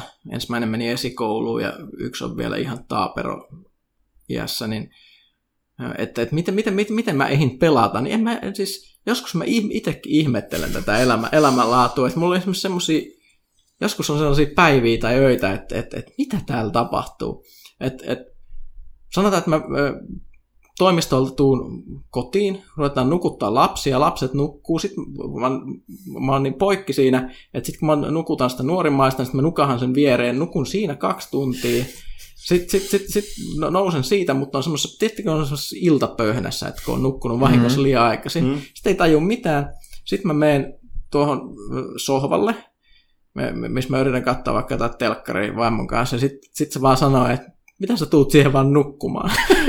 Ja sit mä oon siinä niinku vaikka 2 tuntia lisää semmoisessa koomassa, mistä mä ikinä palaudun. Ja sit kello on niinku 2, ja sit mä nousen siitä, että nyt pitäisi varmaan nousta, sit mä hakeen vettä. Ja sit mä huomaan, että hei, mä oon nukkunut tässä aika paljon, mä en väsytä enää. Ja sit mä pelaan vaikka 3 tuntia, ja sitten kello on 4 aamulla. Sitten mä, mitä helvettiä täällä tapahtuu? Sitten mä yritän mennä nukkuu, mutta sitten niinku yksi niistä lapsista tuleekin, mä sanon, että hei isi, näin pahaa unta. Ja sitten mun on pakko mennä lohduttaa sitä. Ja sitten kun mä menen palaamaan sänkyyn, sitten tulee uudestaan sanoa, että sä nähnyt pahaa unta. Jonka jälkeen sitten mä menen siihen sen lattialle, siihen sängyn viereen nukkumaan ja sitten herään siitä aamulla. Tämmöinen yö mulla oli tossa 2 päivää sitten. Ei tää taas siis mitenkään niinku normaalia. Mutta siis se on ihan sellaista, että sen kanssa vaan pitää voida niinku elää. Jotkut ihmiset elää näin joka päivä vaan, mitä se menee. Kelatkaa.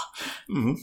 Mut tulee tosta mieleen vaan Men in Black, että mitäs ne ihmene lonkero 2 oli siellä, että ne noudattaa jotain 33 tunnin päivärytmiä, että sä joko sopeudut siihen tai sitten joudut koomaan. Breikataan toi Will Smith sisään sinne. Yeah. Makes sense. No tosiaan mun piti vaan sanoa sitä, että me ei tarvittu viimeksi puhua, vai puhuttiinko me narkosista? Olette puhuneet. Okei, mä katsotaan just tätä, että samoin kun mä unohdan kaikki pääkirjoitukset, samoin kun mä oon kirjoittanut, mä en muista, että ei puhutakaan sitä narkosista. Ei puhuta sit siitä enää mitään. Mitähän mä oon sitten sen lisäksi katsonut? Olis mä katsonut mitään sarjaa? Me ei ole katsottu. Sä oot vieläkään muuten ilmeisesti palannut sen 24iin. Ei, en mä pysty. Mä oon niin paljon parempaa tekemistä elämässä. Et muista, että kaikki mitä luvataan Pelaajakästissä, niin tapahtuu tai pitää paikkaansa. Niin vähän niin kuin se, kun me luvattiin tehdä cosplay-koni. Niin. Hei aikaa, nuoria. Tai luvattiin pelata mitä myrskyn sankareita. No tästä me itse... Pelaajavideolla. Tästä oli itse puhetta. Mä haluan ruveta puhumaan pöytäroolipeleistä. On selkeästi, mä oon huomannut nyt esimerkiksi sosiaalisen median kautta, Facebook-ryhmissä ja muuta, että pöytäroolipelaaminen on taas nousussa Suomessa. Ihmiset on kiinnostuneita, uusia nuoria ihmisiä tulossa harrastukseen, vanhat on ihan täpinöissä siitä. Ehkä meidän pitäisi hankkia tänne kästiin joku ihminen puhumaan tästä aiheesta. Ehkä meidän pitäisi oikeasti pelata pöytäroopea ja vähän selittää, että näille nuorille jonneille, että mitä se oikein on ja miksi se on niin hieno asia, mutta ei tässä kästissä. Mä en vaan jaksa. Taatusti menee siihen, että vähintään yksi meistä selittää sitten 2 tuntia niiden hahmosta jotain. Tämä on tämä klassinen legenda. Että joo, siis let me tell you about my character. Siis pahinta, mitä mä oon nähnyt tähän liittyen, oli se siis Vin Diesel, joka on siis kuulijoiden huipentuma, oli jossain jenkkien late night talk showssa, ja yhtäkkiä rupeaa puhumaan se jostain level 20 paladiinista. Mä en kyennyt katsoa sitä. Piti vaan sen, että älä tee sitä. Vin Diesel hän mainitsee, niin yksi hänen niin elämänsä käännekohtia oli hänen hahmonsa Melkorin luominen. Niin ja senkin nimessä on varastanut Lord of the Ringsista, mikä on pahin sellainen roolipeliklise, mitä voi tehdä. Siis ihmiset varastaa hahmonsa nimen Lord of the Ringsista tai Silmarillionista, vielä pahempaa, jos ne varastaa bändin sen nimen sieltä. Että jos teet jonkun metallibändi ja sitten sen nimi on vaikka Mordor tai Nazgul tai jotain, niin come on, pientä rajaa. Ja näitä bändejä on paljon, siis ei. Mut me puhutaan pöytäroolipeleistä, se on luvattu nyt, se on virallinen Pelaajakästä lupaus. Joo. Mä oon sitä vielä loppuhettä, koska mä ei tullut katsottua ja me pystynyt pelattua, niin mä mainitsen nyt, että mitä mä olisin sanoa. Kun ollaan pelattu lautapeliä, niin onko se sitten pöytäpelattua? Hanke tuossa, kun mulla on sellainen tarve, että välillä pitää vaan käydä hakemaan. Mä tarvitsen niin 6 pahvipelin. Mä tykkään niistä laatikoista ja tuotantoarvoista ja availusta. Mä käyn etukäteen, meillä on se ongelma tosiaan monta kertaa aikaisemmin sanonut, ja kaikki muutkin tietää sen, että on välillä vaikeat löytää varsinkin niin sanotulla hirviä peleillä, jotka vie tilaa ja vaatii aikaa, niin kun porukkaa alkaa olla tässä iässä, niin perheitä ja vaikeutunut parisuhteita ja varsinkin lapsia ja kaikkea muuta, ja sen lisäksi asutaan joka ihan eri puolella, niin ei oikein aikana pelata, niin vanhana Twilight Imperium fanina, niin se on vaan liian, se vaatii sen 6 pelaajaa järkevään peliin, ja sitten se on ihan tolkuttoman pitkä. Mutta tuli Warhammer 40K-henkinen light-versio, niin sanoksi nimeltä Warhammer 40 000 Forbidden Stars, joka on tehty maksimissa 4 pelaajalle, ja se oli erinomainen. 2 pelejä kykeni pelaamaan yhdessä iltapäivässä 3. Siinä on jokaisen se kartta niin muuttuu ja kaikkea muuta. Se on, siinä on paljon hyvää. Yllättävän monimutkainen, että moniulotteinen, mutta ei loppujen lopuksi monimutkainen ja tällainen. Niin näin, pitipä vaan nostinpä sen nyt tähän esiin. Koska mikä hintainen se on? Se on 110 €. Se on aika massiivinen. Se laatikkoja ne on nyt tehnyt, ne ei tee sellaisia valtavan niin kuin pitkiä isoja, mutta ne tekee sellaisia aika korkeita. Ja. Siinä on kyllä tuotantoarvot on kohdallaan, että on lautaa ja korttia. Siinä on taistelut hoitetaan korttia niin oppien kautta ja sitten figuja.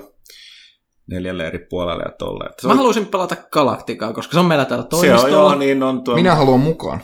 Niin sitten me voitaisiin puhua, miten se meni siitä, kuka kusetti ketäkin. Joo, niin mehän pitää vaan sopia siitäkin se joku pelihetki sinne. Mutta hei, koska me selkeästi alkaa puheenaiheet loppumaan, niin ensinnäkin käydään kaatamassa kylmät kahvit pois, vilvotellaan vähän ja otetaan sen jälkeen vielä kysy pelaajalta.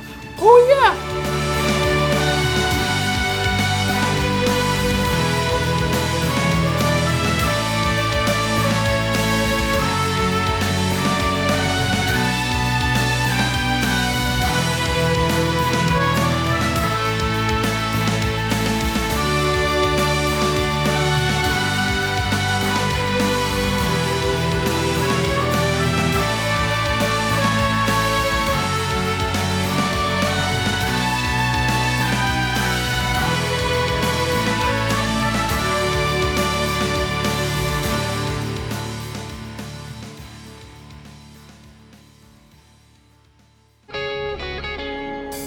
Pelaajakästiä tukemassa PlayStation Plus. Syyskuun pelivalikoimen jäsenille ilman lisäveloitusta. Grow Home PS4, Super Time Force Ultra ja Xeodrifter PS4 ja PS Vitalle, Twisted Metal PS3, Teslacrad PS4 ja PS3, LaMulana EX PS Vitalle. Uudet pelit taas lokakuun 1. tiistaina. PlayStation Plus. Pelaajien kokoontumispaikka.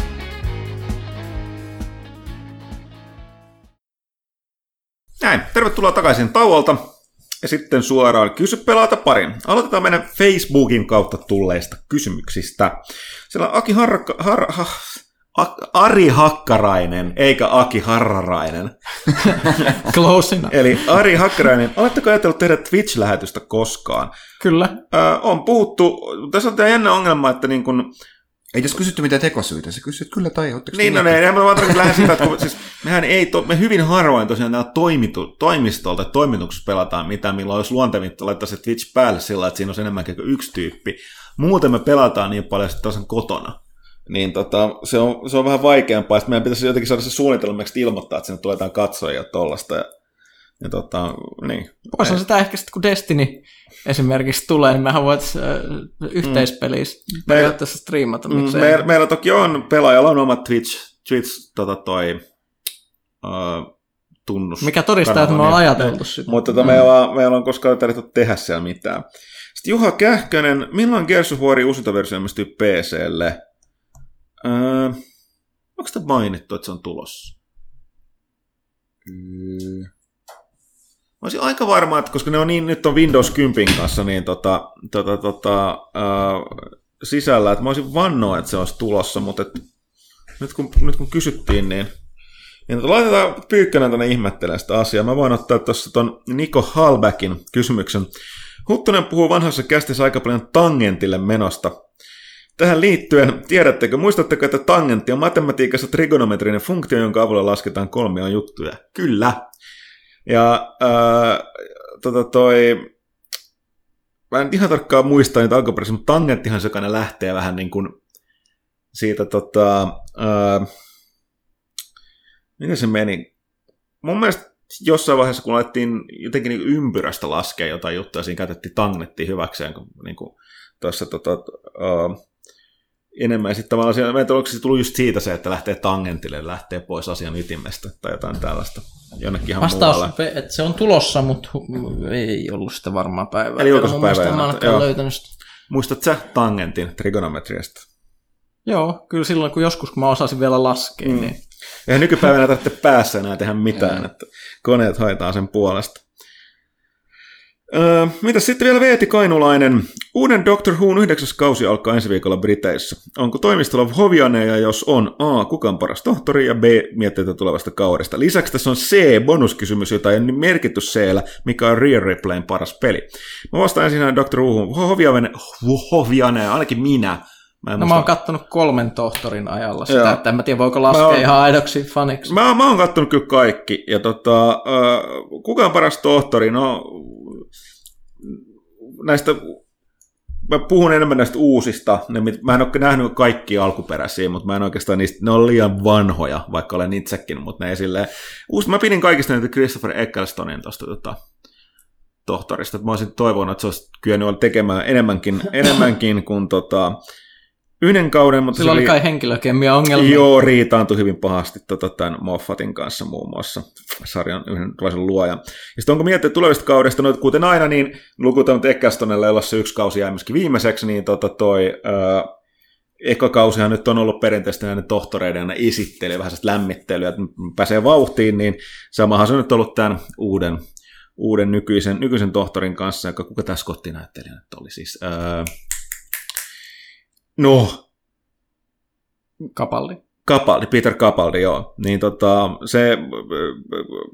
pidän, mutta katsotaan, että pääseekö vielä parempaan vauhtiin tuossa seuraavalla kaudella. Suosikkijakso on varmaan se, mistä kaikki pitää, eli se, missä on se timey-wimey-blimey, tiedäkö. Kun se selittää, että minkälainen aika on siellä videonauhalla, it's timey-wimey, ball of gobbly-bobbly. Niin. Juttu hyvin, hyvin brittiläistä, semmoinen, no... Kyllä ihmiset tietää, että nähdään. Mikä se Blink? Vai? Mikä se nimi?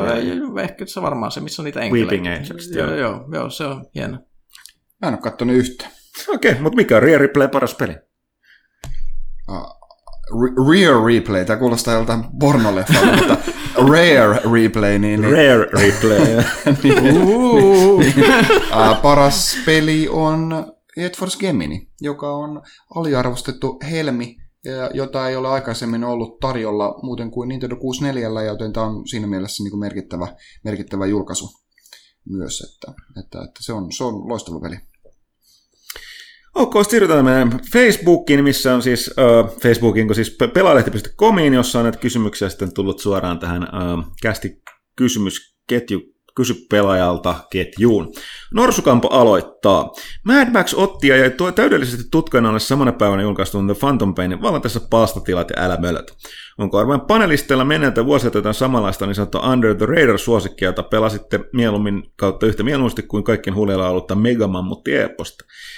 Tää taas menee tähän, että eihän mä herran jästäisi muista. Varmasti useitakin, mutta siis... Tuosta tämmöistä epäonnista julkapäivistä mieleen, että siis Mad Max, eli 2 peliä, jos nahkaan pukeutuva karvanaamainen tyyppi menee autiomassa ympärissä ja keräilee asioita, 2 ilmestyy samana päivänä, toinen on Metal Gear Solid 5. No onhan se vähän niin kuin silleen.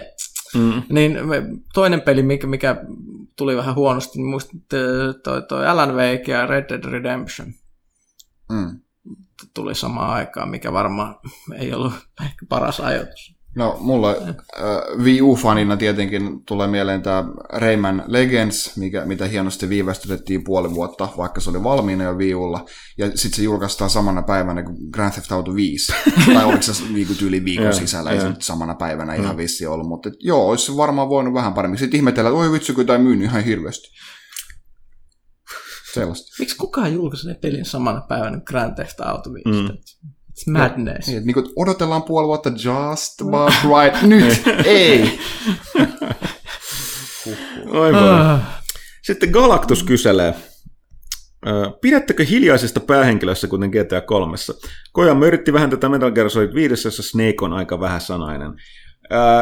Hirveän laaja kysymys siinä mielessä, riippuuhan paljon luonteesta.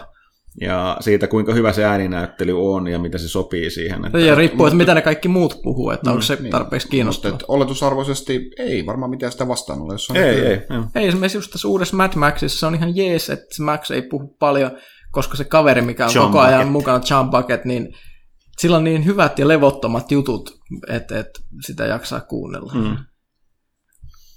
Sitten Spodeli. 1. Mitä puukkoa tai teräsettä Huttunen nykyään kantaa mukamaan? Aikaisemmin on mainittu CRKT ja Leatherman Micra. Kabar, meri alkaväen veit. No mä reissasin niin paljon tosi yhdessä välissä, että niinku mulla alkoi, että mä olin pitää niitä poissa sieltä varalta, että sen sattuu unohtua, niin tulee ongelmia. Mä en nyt pitkään aikaan niin satunnaisesti kantanut mitään siis sellaista EDC, eli Everyday Carry, työkalua. Mä löysin lapsuuteni veitsen muun muassa, mun täytyy jakaa tää yhdestä varastosta, eli Rambo-puukon. Tiedättekö te sellainen... Kyllä. Veitsi, jossa on, kahvassa on kompassi ja jotain semmoinen lankasaha ja terän toisella puolella on tämmöinen sahalaita ja mustaksi värjätty terä ja... Rambopuukko, se oli, kaikilla piti olla rambopuukko silloin, kun minä olin nuori. Tämä on tietysti sellainen, että sen avulla pärjää, kun eksyy tänne Lappiin. Kyllä, ja käpylehmistä tehtiin kaikki lelut vuolemalla ja siitä rambopuukolla. Joo, tosiaankin se kompassi lähti irti, se kahvaalle ontto ja sinne sai piilotettua, kannatti pistää muovipussiin, niin tulitikkuja ja sitten ongenkoukkuja siimaan, kaikkea tällaista. Se on oikeasti. Koska siis elämähän oli aika kovaa siihen aikaan. Ei siis nykynuoret tiedäkään, että silloinhan ei esimerkiksi ollut kännyköitä ja internettiä ja juoksevaa vettä. Joka aamu itse kaadettiin puut ja veistettiin niillä sukset, joilla hiidettiin töihin. Jos sudet tuli ahdistelemaan, niin piti iskeä suoraan kaulasuoneen. Sitten ne sukset niin, ne varastettiin. Eikö sori, ne suksista jouduttiin sitten, niin kaikkien piti pistää takkaan, että toimisto pysyy lämpimänä. Ja tämän takia sitten piti tehdä... Eikö niin, oli vasta illalla, sit heitettiin, mä menen sekaisin. Väli piti heittää, ja talvella oli dilemma, kun sun piti tehdä aamulla kahdet sukset. Toiset pitää, aamulla käytetty piti polttaa toimistolla, toiset vasta takas tulles kotiin tulon jälkeen, että koti pysyy lämpimänä. Mutta se oli, niin, nuorilla on nykyään. Ei ne ymmärrä. Mutta sitten Spodelin toinen kysymys. Elättekö mielestäni terveellisesti?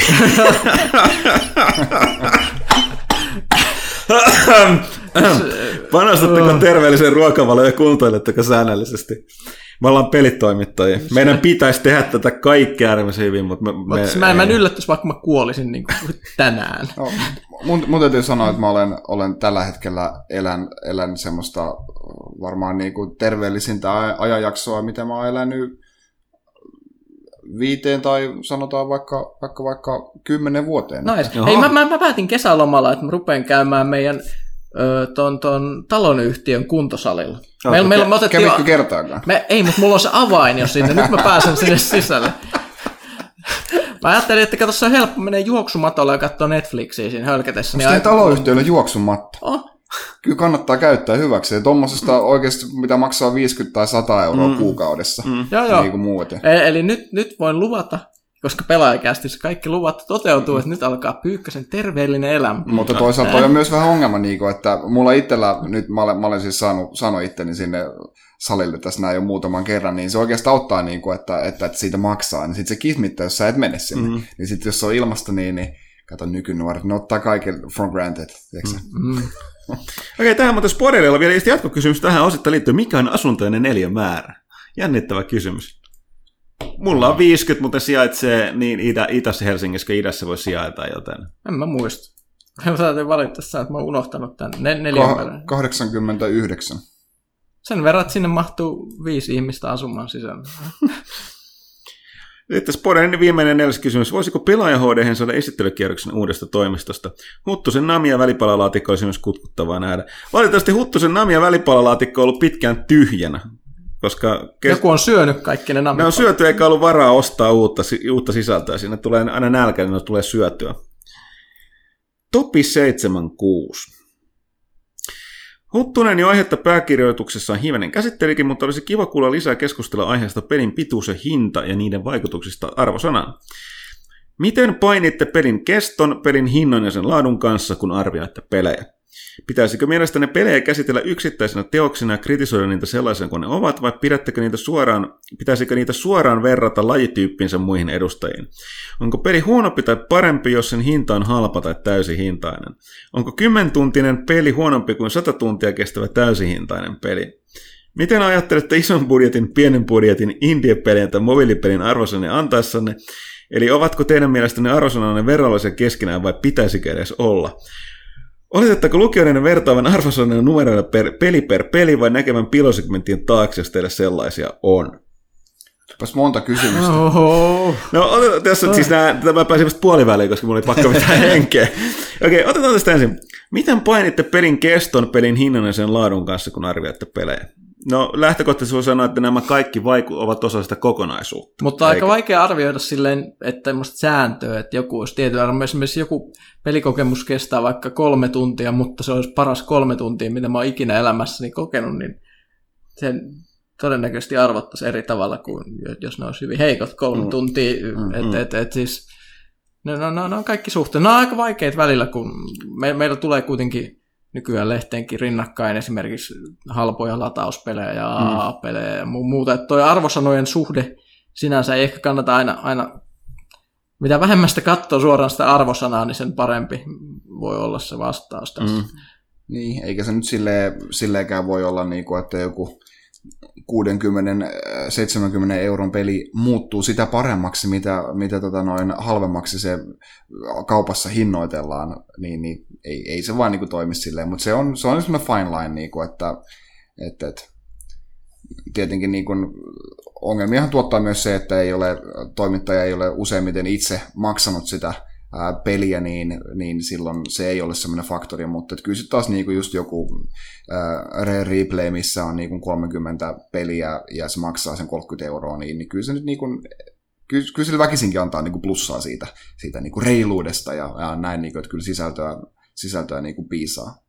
Kyllä, ja siis nyt yleisestikin se, että pelien hinnoittelu eli alustoilla on niin villiä ja erilaista, että jos mobiilipeleillä on ihan eri kuin PC-peleillä, mikä on ihan eri kuin konsoleilla, mikä on ihan eri kuin käsikonsoleilla, mikä on ihan eri kuin käsikonsoleilla Amerikassa vertaa Suomea ja tälleen, että se on aika ja varmaan jokaisella on joku oma. Esimerkiksi mulla oli pitkä se, että mä en voinut nauttia Suomessa käsikonsolipeleistä, koska mä en kestänyt sitä ajatusta, että ne on täällä niin paljon kalliimpia kuin Amerikassa, että miksi meitä kiskotaan. Mutta sitten jos mä otan tuosta ton kohdan, että Oletko teidän mielestä arvosanan verollisen keskenään pitäisikö edes olla? No ei, kyllä me lähdetään siitä, että ne arvosana annetaan se pelille. Ja se, miten paljon taas se arvostelija itse vertaa sitä siinä tekstistä, haluaa verrata sitä suhteutettuna muihin peleihin, niin on kyllä sen arvostelijan asia. Mutta lähtökohta on se, että ne on, niin kuin sä et voi joutua alkaa miettimään. Tai pelit on nykypäivänä niin erilaisia, niin kuin just niin kuin hinnan, pituuden, kaiken kahdella, että ei niitä niin kuin voi alkaa verrata, että okei, miksi tämä aivan erityyppinen, erilainen indie-peli sai 8, mutta tämä täyshintainen, supertuotettu, joku miljoonan tunnin niin kuin verkkopeli, mitä voi pelata ikuisesti, niin sit sai jonkun 6 tai jotain. Tai se, että kuinka paljon pelissä niin on niin kuin esimerkiksi välianimaatioiden suhde siihen aikaan, mitä sä käytät ohjainta. Mutta sitten tämä Topi just jatkaakin, että näettekö trendiä pelikriitikoiden keskuudessa meillä tai maailmalla, että tarinalliset pelit, jotka väistämättä tulevat loppumaan tarinallisessa paketissa, eivätkä usein sisällä kovinkaan paljon jälleenpeluarvoa, olisivat heikommassa asemassa modernien avoimen maailman pelejä vastaan, joista kuitenkin moni on yhtä mieltä, että niissä on aivan liikaa filleriä. Monet kriitikot merkkaavat miinussarakkeeseen jälleenpeluarvon puutteena, aivan kun se tulisi yllätyksenä. Miksi elokuva- tai kirjakriitikot eivät tee näin, vaikka on päivänselvää, ettei tarinaa voi kokea kahdesti tietämättä sen juonenkäänteitä ennakkoon. No siis mun mielestä on hölmöä, jos tarinavetoisen pelin arvostelussa todetaan, että ei ole jälleenpeluarvoa. Eihän siinä ole mitään järkeä, koska se niin kuin, ei pitäisi olla yllätys. Että ainoa, mitä siinä voisit sanoa, että onko omasta mielestä hintalaatusuhde kautta pelikokemuksesta saatu suhde, niin tämä on yksi asia, että tarinavetoisissa peleissä totta kai vaikuttaa, sanotaanko pituus ja tarinan laatu ehkä enemmän kuin sellaisissa peleissä, jotka on taas tehty siihen, että niitä tulisi pelata mahdollisimman paljon, niin kuin urheilupelit, missä ei ole niin mitään kampanjaa tai sellaista. Sen takiahan tässä kanssa niin kuin pelataan, kun puhutaan, on niin kuin se, että täysihintaiset pelit maksaa huomattavasti enemmän kuin kirjat ja elokuvaliput. Niin. Sitä joutuu aika lailla punnitsemaan sitä, että onko kyllähän siis elokuvaliputkin on niin kalliit nykyään, että ihminen joutuu miettimään, että jos maksaa joku hemmetin 15 EG joku leffa, niin sitä joutuu miettimään todellakin, että onko euromäärä suhteessa tunteihin niin järkevä sijoitus. Se on aika kova, koska jos miettii, että samalla hinnalla ostat 5 peliä jostain Humble Bundlesta, niin ja pelaat siitä 200 tuntia. Niin. Mutta tuosta kun me ollaan myöskin aikaisemmin puhuttu, sitten tulee sellainen, että sä ostat nyt humblebundeja tai niinku... Niin ei niitä välttämättä tule ikinä pelata. Koska sua ei loppujen lopuksi harmita se, vaikka sä et ikinä pelannut, koska ne makso vaan 5 €. Mutta siis sen takia niistä on niin vaikea esittää mitään universaaleja arvioita, koska kaikki riippuu siitä, että sen ihmisen kohdalla, joka sitä punnitsee, että paljonko sillä on rahaa, paljonko sillä on aikaa, minkälainen elämäntilanne se on, minkälaista viihdettä se siihen tarvii, niin siitä ei voi oikein sille antaa semmoista just sen takia esimerkiksi numerollista arvosanaa, joka pätisi kaikille ihmisille samalla tavalla. Eli senkin takia kannattaa aina katsoa sitä tekstiä enemmän kuin sitä arvosanaa. Hemmo Heikkinen. Milläs mielin Pyykkönen marssii kohti Life is Strangein 5. episodia? Tuli tuossa pelattua kaikki 4 julkaistua episodia, on ollut kyllä omalle kohdalle todella uniikki kokemus. Tunteitakin on herännyt enemmän kuin Telltalein peleissä ja sellainen fiilis on koko ajan, että valinnat oikeasti vaikuttaa tarinan kulkuun. Mietteitä muuten kanssa tuosta 4. episodin lopusta? Ei nyt muuta, mutta siis se oli todella yllätys, miten kovalaatuinen se on. Mä oon myös samaa mieltä siinä, että se on Telltale-tyylinen peli, joka tekee asiat paremmin kuin Telltale.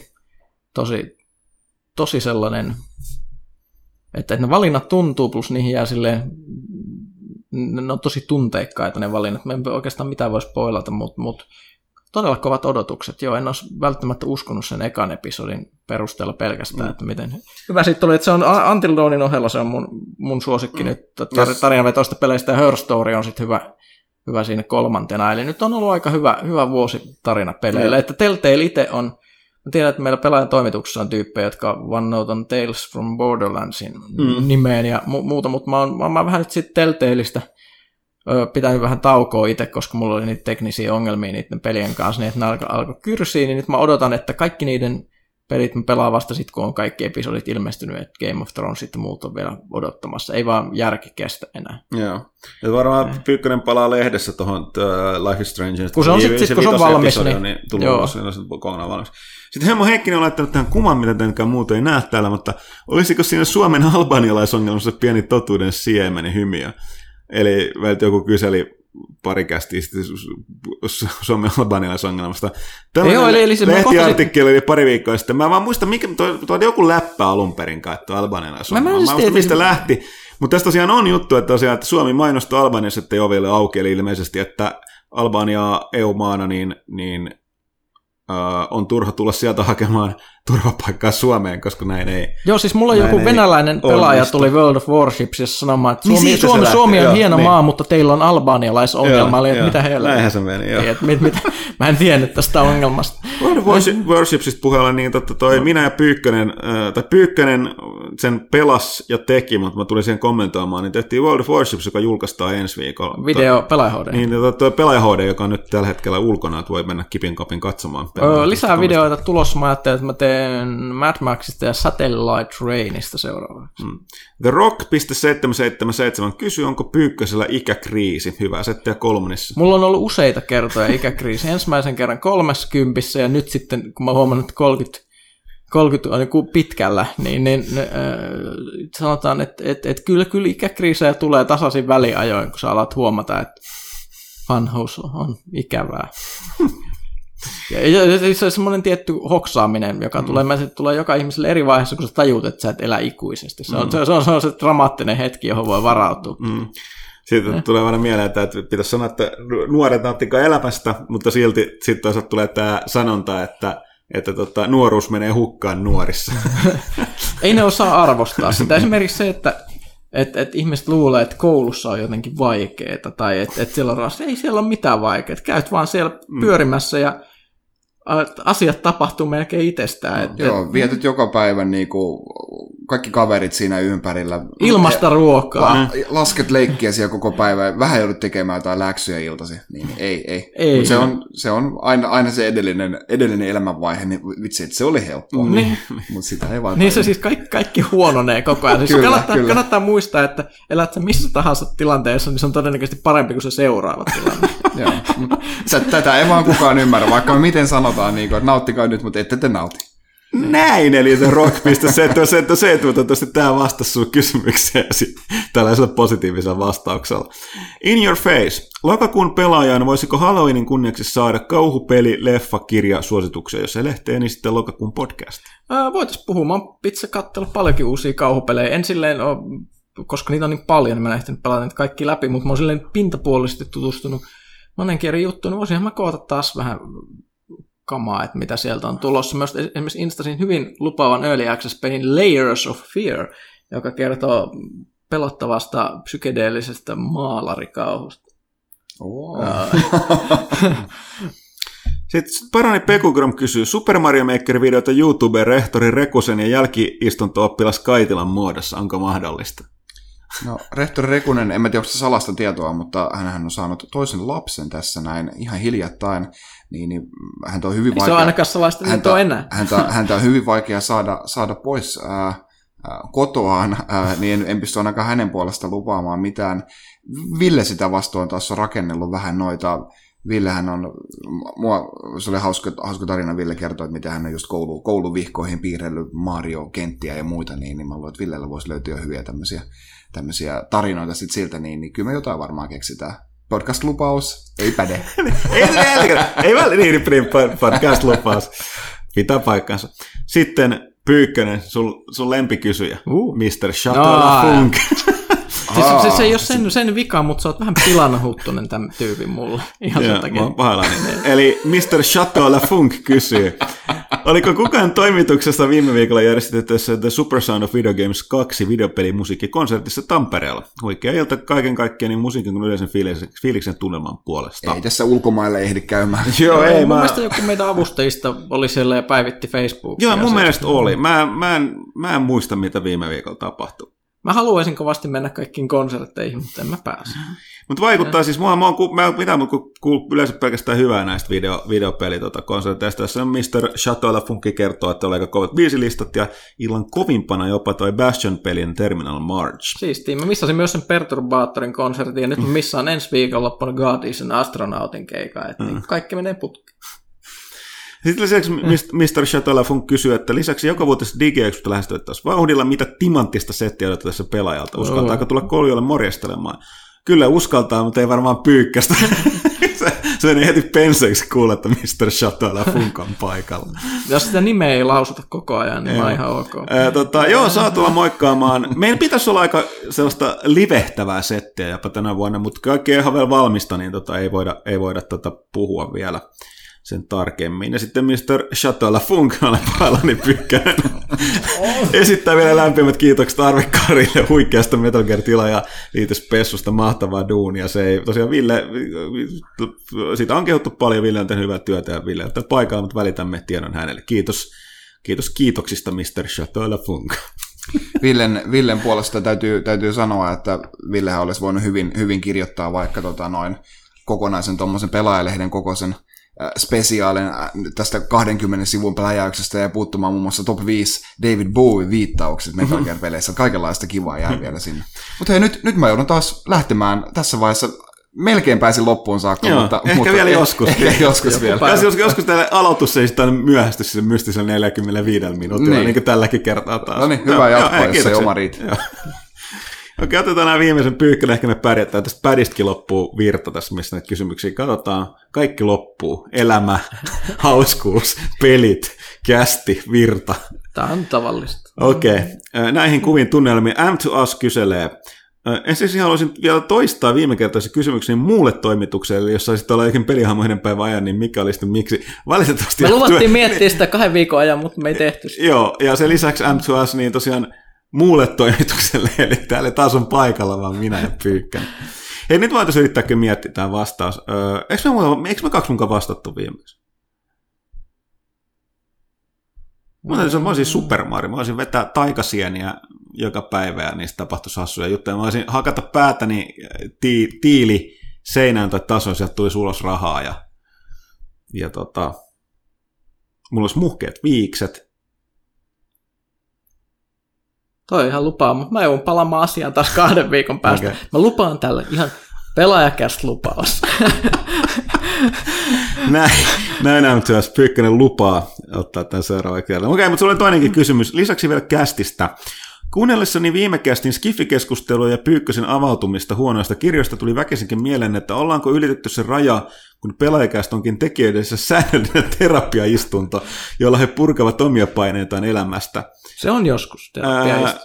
Oikeastaan tämä alkaa kuulua aiemmissakin kästeissä, mutta juuri edellisessä korostui Huttusen ja Pyykkösen ollessa aina paikalla, kun terapeutti ja potilas konsana. Ihan pohjimmainen täytyy sanoa, että jos tämä on vaan viihdyttävää kuulijoille, niin loppujen lopuksi sillä, että onko näin vai ei pitäisi olla väliä. Sitten jos se ei ole, niin sitten on ihan varten otettava kysymys. Meni aika syvällisiin vesiin. Se on, niin. Kyllä se tietysti ajatus, että sä voit valittaa asioista tosi monelle ihmiselle yhtä aikaa, niin se on ihan jees.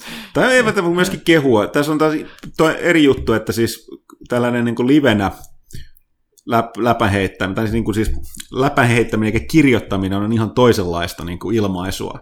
Niin, kirjoituksessa täytyy olla kuitenkin silleen, että siitä ei vaan voinko heittää sitä, mitä sylkisuuhun tulee. Se on vähän suunnitelmallisempaa. Tässä välillä sit eksytään ihan semmoisiin juttuihin, mitkä on vaan pyörinyt päässä. Ja meillä ei kuitenkaan hirveän tarkkoja käsikirjoituksia tässä kästissä. Että siitä taas jälleen kuulijoille, että okei, tässä tavallaan tämä niin kysymys oli kuitenkin silleen taas hyvä, että nousi esiin jotain kohtaan, että onko tämä nykyinen formaatti nyt mielessä. Meillä on väliltähän, yritetään tehdä näitä erillisiä osioita, jos on sattuu olemaan sellainen, että onnistuu. Mutta onko tämä nykyinen formaatti vai pitäisikö tässä korjata? Tämä on kysytty aikaisemminkin ja silloin kuitenkin enimmäkseen on tullut, että tämä nykyinen on hyvä. Tai sitten se on vähän sellainen 50-50, että siitä on aina vaikea sanoa. Että se olisi tietysti kiva, jos se olisi hyvä, koska niin onhan tämä varmaan aika tekijöidensä kuuloinen.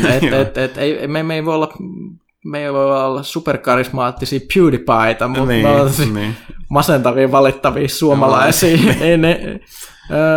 Mutta minkäs teet? Mutta joo, mä tiedän, että se on aina se vaara, koska tietynlainen itseironia ja valitus on hauskaa tiettyyn pisteeseen asti, mutta sen jälkeen se muuttuu ärsyttäväksi kuunnella. Joten joo, että sä oot ehdottomasti jättäkää tästä palautetta. On, ja siis mä itse inhoon yleensäkin sitä, että hirveän monet aina tämmöiset pelijulkikset, mitä näet sanoo, siis YouTubettajat ja tämmöiset, että niiden tämä omaksuttu persona on joku angry gamer tai whiny gamer tai ihan mikä, mutta niillä on aina joku henkinen ongelma, josta ne vaan haluaa valittaa ja kauhean vihasta. Ja tämä peliala on muutenkin niin masentava välillä, että olisi kiva vaan olla semmoinen positiivinen ja mukava, niin sitten kun itse huomaa olevansa taas masentava, apaattinen gamer, jolla on kaikki huonosti, niin se ei ole hirveän kivaa.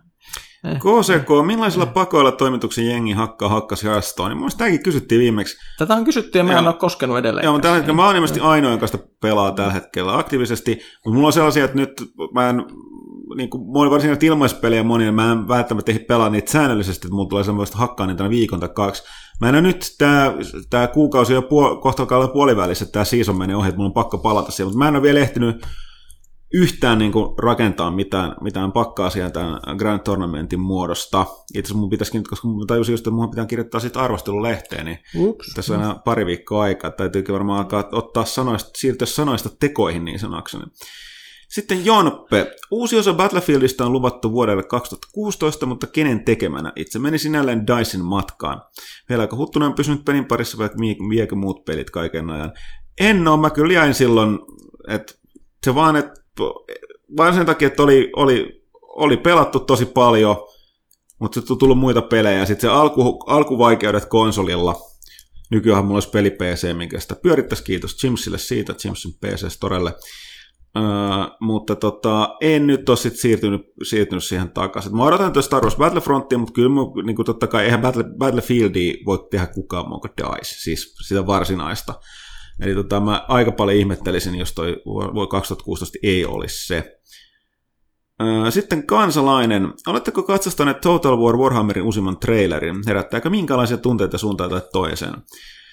Tähän liittyen, että mähän näin peliä tuolla Gamescomissa ja kyllä niin kuin hunajata, että kyllä kaikki näyttää kaikkien unelmien täyttymykseltä, että nyt täytyy vaan ihan pikkasen toivoa, että se näyttäisi, että olisi vähemmän tylsä se varsinainen niin kuin strategiaosuus, siis se ylemmän tason strategiaosuus, kuin noissa... Mutta se vaikuttaa, että se voisi olla sellainen niin kuin lisenssin ja tekijän kohtaaminen, jossa juuri oikein yhdistelmä tulee, että mulla se on henkilökohtaisesti tämä Huttusella ehkä tämä Total War, mulla on, mitä mä odotan tässä, on tämä Paradoxin avaruusstrategia, eli Stellaris, eli mun suosikkistrategiafirma ja suosikkigenre eli avaruusstrategia, niin jos se tulee olemaan huono peli, niin kaikki on sen jälkeen menetetty. Ja sitten kansalainen kysyy vielä, että aiheeseen liittyen, onko kukaan harrastanut Warhammerin ihan fyysisessä muodossaan, eli maalailut näitä hahmoja, pelannut niillä lautapeliä tai pöytäpeliä. Kaikennäköisiä lautapeliä käsittääkseni kuitenkin pelaalle. Joo, siis mä oon sanonut nuorempana ja aika vanhaksi, niin meillä kyllä enemmän, mulla meni tuohon Epickiin, eli Warhammer 40K on tähän niin kuin siihen laajemman strategiseen versioon, missä ne on ihan sellaisia muutaman millin korkuisia, että on enemmänkin tajoneuvoja ja kaikkea muita. Sitä me pelattiin vuosia monien kavereiden kanssa, mutta sitten se jäi. Itse Warhammer Fantasy Battle en ole pelannut ikinä, enkä Warhammer 40K:ta, siis sitä niin kuin, mä joskus pelannut 40K:ta, mutta ne oli laina-armeijalla. Mun serkulla oli pienenä. Me enemmän mulla ei sanonut, että me pelattiin kaikki näitä Fringe-pelejä, niin sanoakseni, jotka tavallaan käytti samankokoisia figuja. Eli niitä kyllä, siis Blood Bowlia, kyllä on parikin maalattu jengi, Kääpiöt ja Undeadit. Ja sitten mikä tämä Necromundaa, sitä pelattiin paljon, niitä figuja ja jengiläisiä modattiin ja tehtiin tolleen.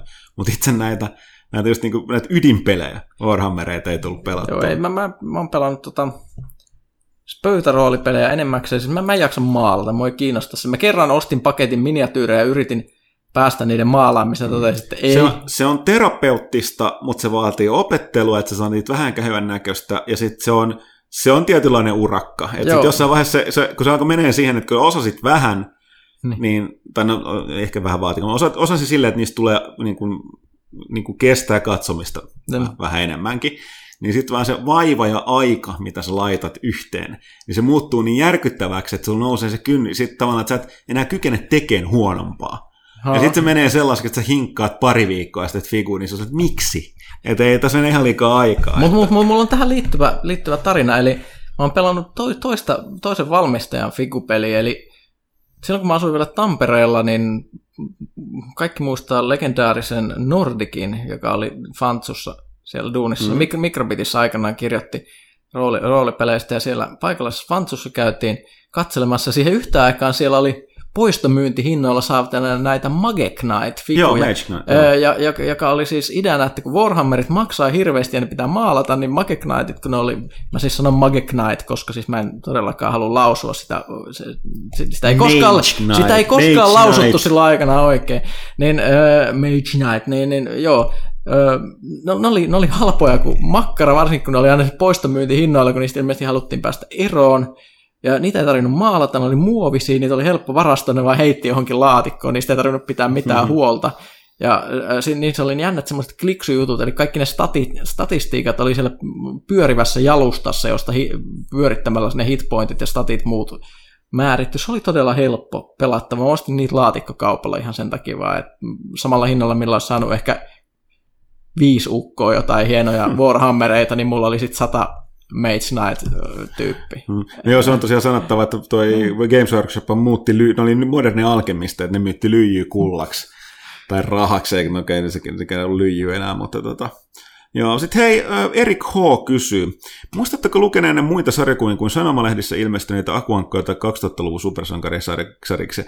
Voi kyllä, Erik H. hyvä, minähän Pyykkänähän ollaan hyvin vanhoja, että kyllä tässä on. Ollaan me niistä aikaisemminkin puhuttu, mutta ihan siis lähdetty myöskin nämä niin kuin DC, nämä Vertigo-linjastot, ja sitten oli nämä, mä en muista kenen kaikki, se oli sitä hämärämpää osastoa, just Shade, Changing Mania ja näitä. Ja sitten kaikenlaista, niin siis on näitä, me ollaan puhuttu näitä, niin kuin, ei näitä isojen kustantajia, just niin kuin Powersia ja Transmetropolitania. Ja mun henkkohta suosikki on The Invisibles.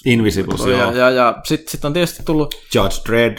Ja joo, Judge Dredd ja 2000 AD yleensä, ja sitten kun kirjastossa tuli käytyä aina nuorempana, niin siellä Tsaris-hyllystä tarttu mukaan todella hämärää matskua. Yleensä niin ranskalaista varmaan, tarkoitat vanhoja 70-luvun Jokotsunoja.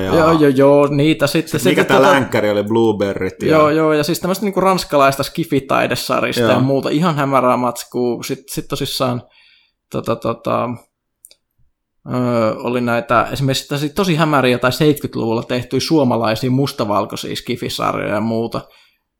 Siis ihan ihmeellistä se, että siis kirjastot on täynnä hyvää sarjakuvaa. Jos haluaa sivistää itseensä, niin sinne kannattaa mennä. Ja sit mulla on Usaki Yojinbon suuri fani, joskin mun sanottu, että kyllä ihan viime vuosina niin se on alkanut vähän liikaa toistaan itseään ne jutut, mutta joo, ei, ja siis kyllä on luettu yhtä sun toista. Mikä mä olisin vielä sanoa tällainen, no Alan Moore on varsinkin alkuperäiset jutut on mun suuri suosikki kaikki, erityisesti From Hell, mikä niin jos sä lukee, se on valtava, sehän perustuu siihen sen Mooren omiin tutkimuksiin siitä, kuka toi Viltajacek oli, ja niin sitten siellä on se valtava se Lontoon tavallaan se, mitä voi sanoa se niin kuin, se on ihan valtavan pitkä selitys siellä lopussa siitä, niin kuin Lontoon arkkitehtonisesta siitä tavallaan, niin kuin, miten se niin kuin esoteerisesta Lontoosta, mitä se on tosi paljon okkultismin ja vapaamuuraiden ja näiden kautta tehtyä sellaisia ihmeellisiä rakennuksia, kaikkia näitä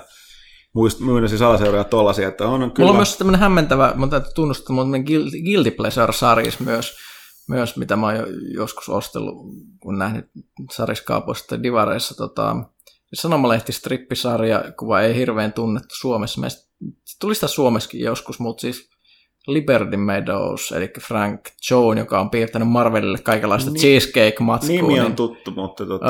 semmoinen, missä on sellaisia eläimiä semmoisessa tarhassa. Pidin siitä vaan jotenkin, että siinä oli yleensä huonoja viittauksia Conan the Barbarian ja muuta, mutta semmoinen lievä guilty pleasure, pidin siitä. Ja sitten jos mä haluan erityisesti suositella sellaista, mistä oppii jotain, on Bertrand Russellista ja Ludwig Wittgensteinista, eli kahdesta suuresta 1900-luvun filosofista. Niistä on tehty sellainen erinomainen niiden elämästä kertoo sarjakuva kuin Logicomics. Ja hyvin, hyvin piirretty, en nyt muista sen taiteilijan nimeä, mutta siis erittäin, erittäin kiintoista. Nämä kaksi oli, niin kuin Russell oli ehkä tällainen helpompi ihminen kuin tämä Ludwig Wittgenstein, mutta se käy hyvin ilmi siitä. Mutta ja aina täytyy mainita tietysti Sandman ihan vaan sen takia, että se on semmoisena yhtenäisenä epoksena kyllä yksi vaikuttavimpia, mitä löytyy. Se on semmoisessa hyvässä välissä vielä, että se on hirveän viihdyttävä, mutta silti hirveän fiksu, eli se ei vaadi semmoista, että sun pitäisi ottaa semmoinen asenne, että nyt luetaan jotain tosi vaikeaa, vaan sen voi vaan ottaa ja lähteä selaamaan. Onko otetaan vielä täältä Twitteristä hashtag kysy pelaajalta, tulleet kysymyksiä. Kapteeni Suolisuon mulla on pari. Ensimmäinen on tuosta Metal Gear Solid 5, että onko se nyt se kultainen munan, jota Kojima on vuodesta 1987 hautanut. Onko sarjan arvoisessa päätös alkanut? Kuten sanottu, minä ja Pyykkönestä en ole pelattu. Kaiti lähti, ja tämä on se kyllä, mikä varmaan sä haluat kuulla Ville vastauksen tähän. Kyllähän se nyt vaikuttaa sieltä kaikesta palautteesta, että ei 100% ole mutta helvetin kova peli silti, että tämähän nyt on mä odottaisin lähinnä niin kuin Villen kommenttia tuosta, se ei mun mielestä päässyt tarinaa loppuun vielä. Sitten oli Solmu kysyy myöskin Gears of Warin lämmittelystä mielipiteet, sitten mun täytyykö sanoa, että kannattaa turvautua vaan tuohon lehden arvosteluun, en ole itsestä pehtinyt pelaamaan yhtään. Sitten oletteko nähneet Jake Gyllenhaalin loistavan Inhimi-leffan, löytyy Netflixistä? Mutta katsotaan. En ole minäkään, mutta kiitos vinkistä, niin yritetään pistää ylös. Sitten Hyndeman kysyy, Ace Attorney 6 ilmoitettiin olevan kehityksessä. Aiheeseen liittyen kukaan kovin lakimies viihdetuotannoissa. Ehdottomasti James Spaderin erinomainen hahmo tuosta. Mä en muista, mikä se alkuperäinen sarja oli, mihin se tuli vikalle kaudelle mukaan. Sitten se tuli tämä Boston Legal. Tuli siitä Se oli ihan siis täysin sen ympärille rakennettu se Boston Legal. Mun henkilökohtainen, aika old school, mutta siis Matlock, se on sitä katsottu niin paljon, mä en tiedä miksi, mä katsoin sitä vaan jossain koomassa, mutta joo, ja sitten tämä alkuperäinen syyttäjä Law and Orderista, siinä oli kova jatko. Sitten Squalofin kysyy, osallistutteko pelien avoimiin tai suljettuihin betoihin? Riittääkö kiinnostus vai saatteko testata pelejä tarpeeksi muutenkin? No siis monasti välillä tulee mahdollisuus monista varsinkin verkkopeleistä, niin nämä betat on aina mahdollisuus testata niitä. Yleensä me ollaan niin osallistuttu, tai joku meistä edustajista on osallistettu suljettuihin betoihin, koska niitä jaetaan myös lehdistölle. Kyllä, mutta siis nyt kun nykyään niiden kanssa tappelee ajasta myös early accessit, ja se, että tulee hirvittävän määrä ihan valmiitakin pelejä, niin se on vähän ongelmallista. Että mulla on jotain nyt työn alla just enemmän tämmöistä early access-osastolle osuvaa kamaa, että mikä on kyllä itse asiassa käytännössä sama asia, mutta vähän eri nimellä. niin siitäkin voi tulla lehteen ja ehkä videoon jossain vaiheessa. Lähtökohtaisesti mulla vähän riippuu, että mä oon nykypäivänä, kun tiedät aikankortin, niin mä yritän välttää, että mä en niin kuin tällaisten niin tarinavetosten tai tällaisten tosi isojen pelien vetoihin sen takia, että mä en halua joutua pelaamaan niitä sit uudestaan. Ei varsinkaan mitään. Esimerkiksi nyt jos tulisi joku World of Warcraft-laajennus, ajatus, että levelöisi beetassa ensin hahmo, joka sitten deletoitaisiin ja sitten varsinaisessa launchissa sitten et uuden, ei. Niin ei. Että ellei ole ihan pakko, että jos kukaan muu ei sitä hoida, niin sitten, mutta muuten kyllä ei. Sitten, The Ugly Beard, a.k.a. Marka kysyy. Tai ei, kuten hän itsekin toteaa, ei kysymys, ei ehdotus, vaan käsky. Pyykkönen tulee pelaamaan uudistunutta Destinyä ensi viikolta. Hashtag kysy pelaajalta, hashtag käske pyykköstä. Mä katsotaan, ehkä. Musta Marko oli se, joka tetsas meidät silloin läpi aikanaan Valtu Flässissä. Kyllä. Yksi kerrallaan vei meitä kaikki muut hynytti siellä sokkelassa kiivassa. Kyllä mä jos tähdet menee oikein, niin kyllä mä palaan Destinyin ja vihaan sitä todennäköisesti entistä enemmän. Ja sitten otetaan vielä viimeinen kysymys täältä Twitteristä, Arto Kolehmainen. Eli pelejä opetustarkoituksen, Assassin's Creed, Valiant Hearts, Metal Gear, Civilization. Riippuu aika lailla varmaan kysymys, että minkälaisia opetustarkoituksia. Jos näiden kysymysten ehdotusten perusteella, niin voisi varmaan olettaa, että jonkinlainen historia. Kyllä mun siihen täytyy varmaan ainakin Pyykkäinen varmaan sanoa Crusader Kings. No siis joo, se on tai aika opettavainen, mutta se, että... On Civilizationkin kyllä siis hyvä. Ihan rehellisesti sanottuna kaikkien aikojen suosikkiopetuspeli, mitä mä ikinä pelannut, on ton DS:n ja Wii U:n Art Academy, joka oikeasti melkein opetti mut piirtämään ja maalaamaan. Täysin piirustustaidottoman ihmisen. Sain tehtyä muutamia semmoisia piirustuksia, jotka mun omilla silmillä ainakin näyttää tosi hyvältä. En edelleenkään tajua miten, mutta mut siis todella hämmästyttävää, että miten se onnistuu siinä. Ok, hei. Tiedätkö, mikä nyt koittaa aika? Tämän kästin lopun. Mitä? Joo. Ei, en mä tiedä. Saat sen joulun vai oluen? Näihin kuvia tunnelmiin. No ei sentään vielä. Muistutan katsojia, kuulijaita siitä, että tosiaan PelaajaCast palaa 2 viikon kuluttua. Käykää sillä välissä jättämässä niin kuin palautetta. Ja silloin toteutuu kaikki, mitä luvattiin tässä jaksossa. Tai sitten ei. Ja lukekaa lehteä, tilatkaa lehteä, ostakaa lehteä, lukekaa juttuja pelaajat.comista. Jättäkää palautet kaikissa kanavissa. Et ei me niin kuin... Me tykätään ihan kauheasti siitä palautteesta. Joo, oikeasti siis, se on tosi masentavaa. Okei, siis tavallaan jopa, niin kuin, vaikka on aina hauskempi kuulla, että ihan sairaan hyvä kiitos, niin on paljon hauskempia, että senkin kusipäät paskaa. Niin näiden tavallaan arvo kuitenkin meille on yhtä lailla nolla siinä mielessä. Että totta kai on hyvä tietää, että niin meistä tykätään, niin tämä, mutta että jos haluaa niin jotain rakentavaa palautetta antaa, niin oli se positiivista negatiivista, niin on sellaista, missä voidaan parantaa, missä ei. Ja toki meidän niin kuin, resurssit on rajalliset ja niin poispäin, mutta aina mahdollisuus tähän. Pitää vaan huomauttaa, koska kuten sanottu, niin kiva aina. Aina kun me pidetään palautetta, niin lähtökohtaisesti tulee aina, että on hyvä, mikä on kiva, mutta sit, että aina on parantunut. Mikä tahansa palaute on aina hyvä. No tosiaan, niin ei siinä mitään. Pysykää parissamme ja palaamme kästin myötä eetteriin 2 viikon kuluttua. Silloin PelaajaCast 156 me ollaan melkein saatu kiinni. Silloin 2 viikon kuluttua 157 pelaaja menee painoon. Eli sitä seuraava tulee PelaajaCast 157, jonka aikana lehtinumero 157 on myynnissä. Näihin kuviin, näihin tunnelmiin. Tämä ei ollut mitään, mutta ei se mitään.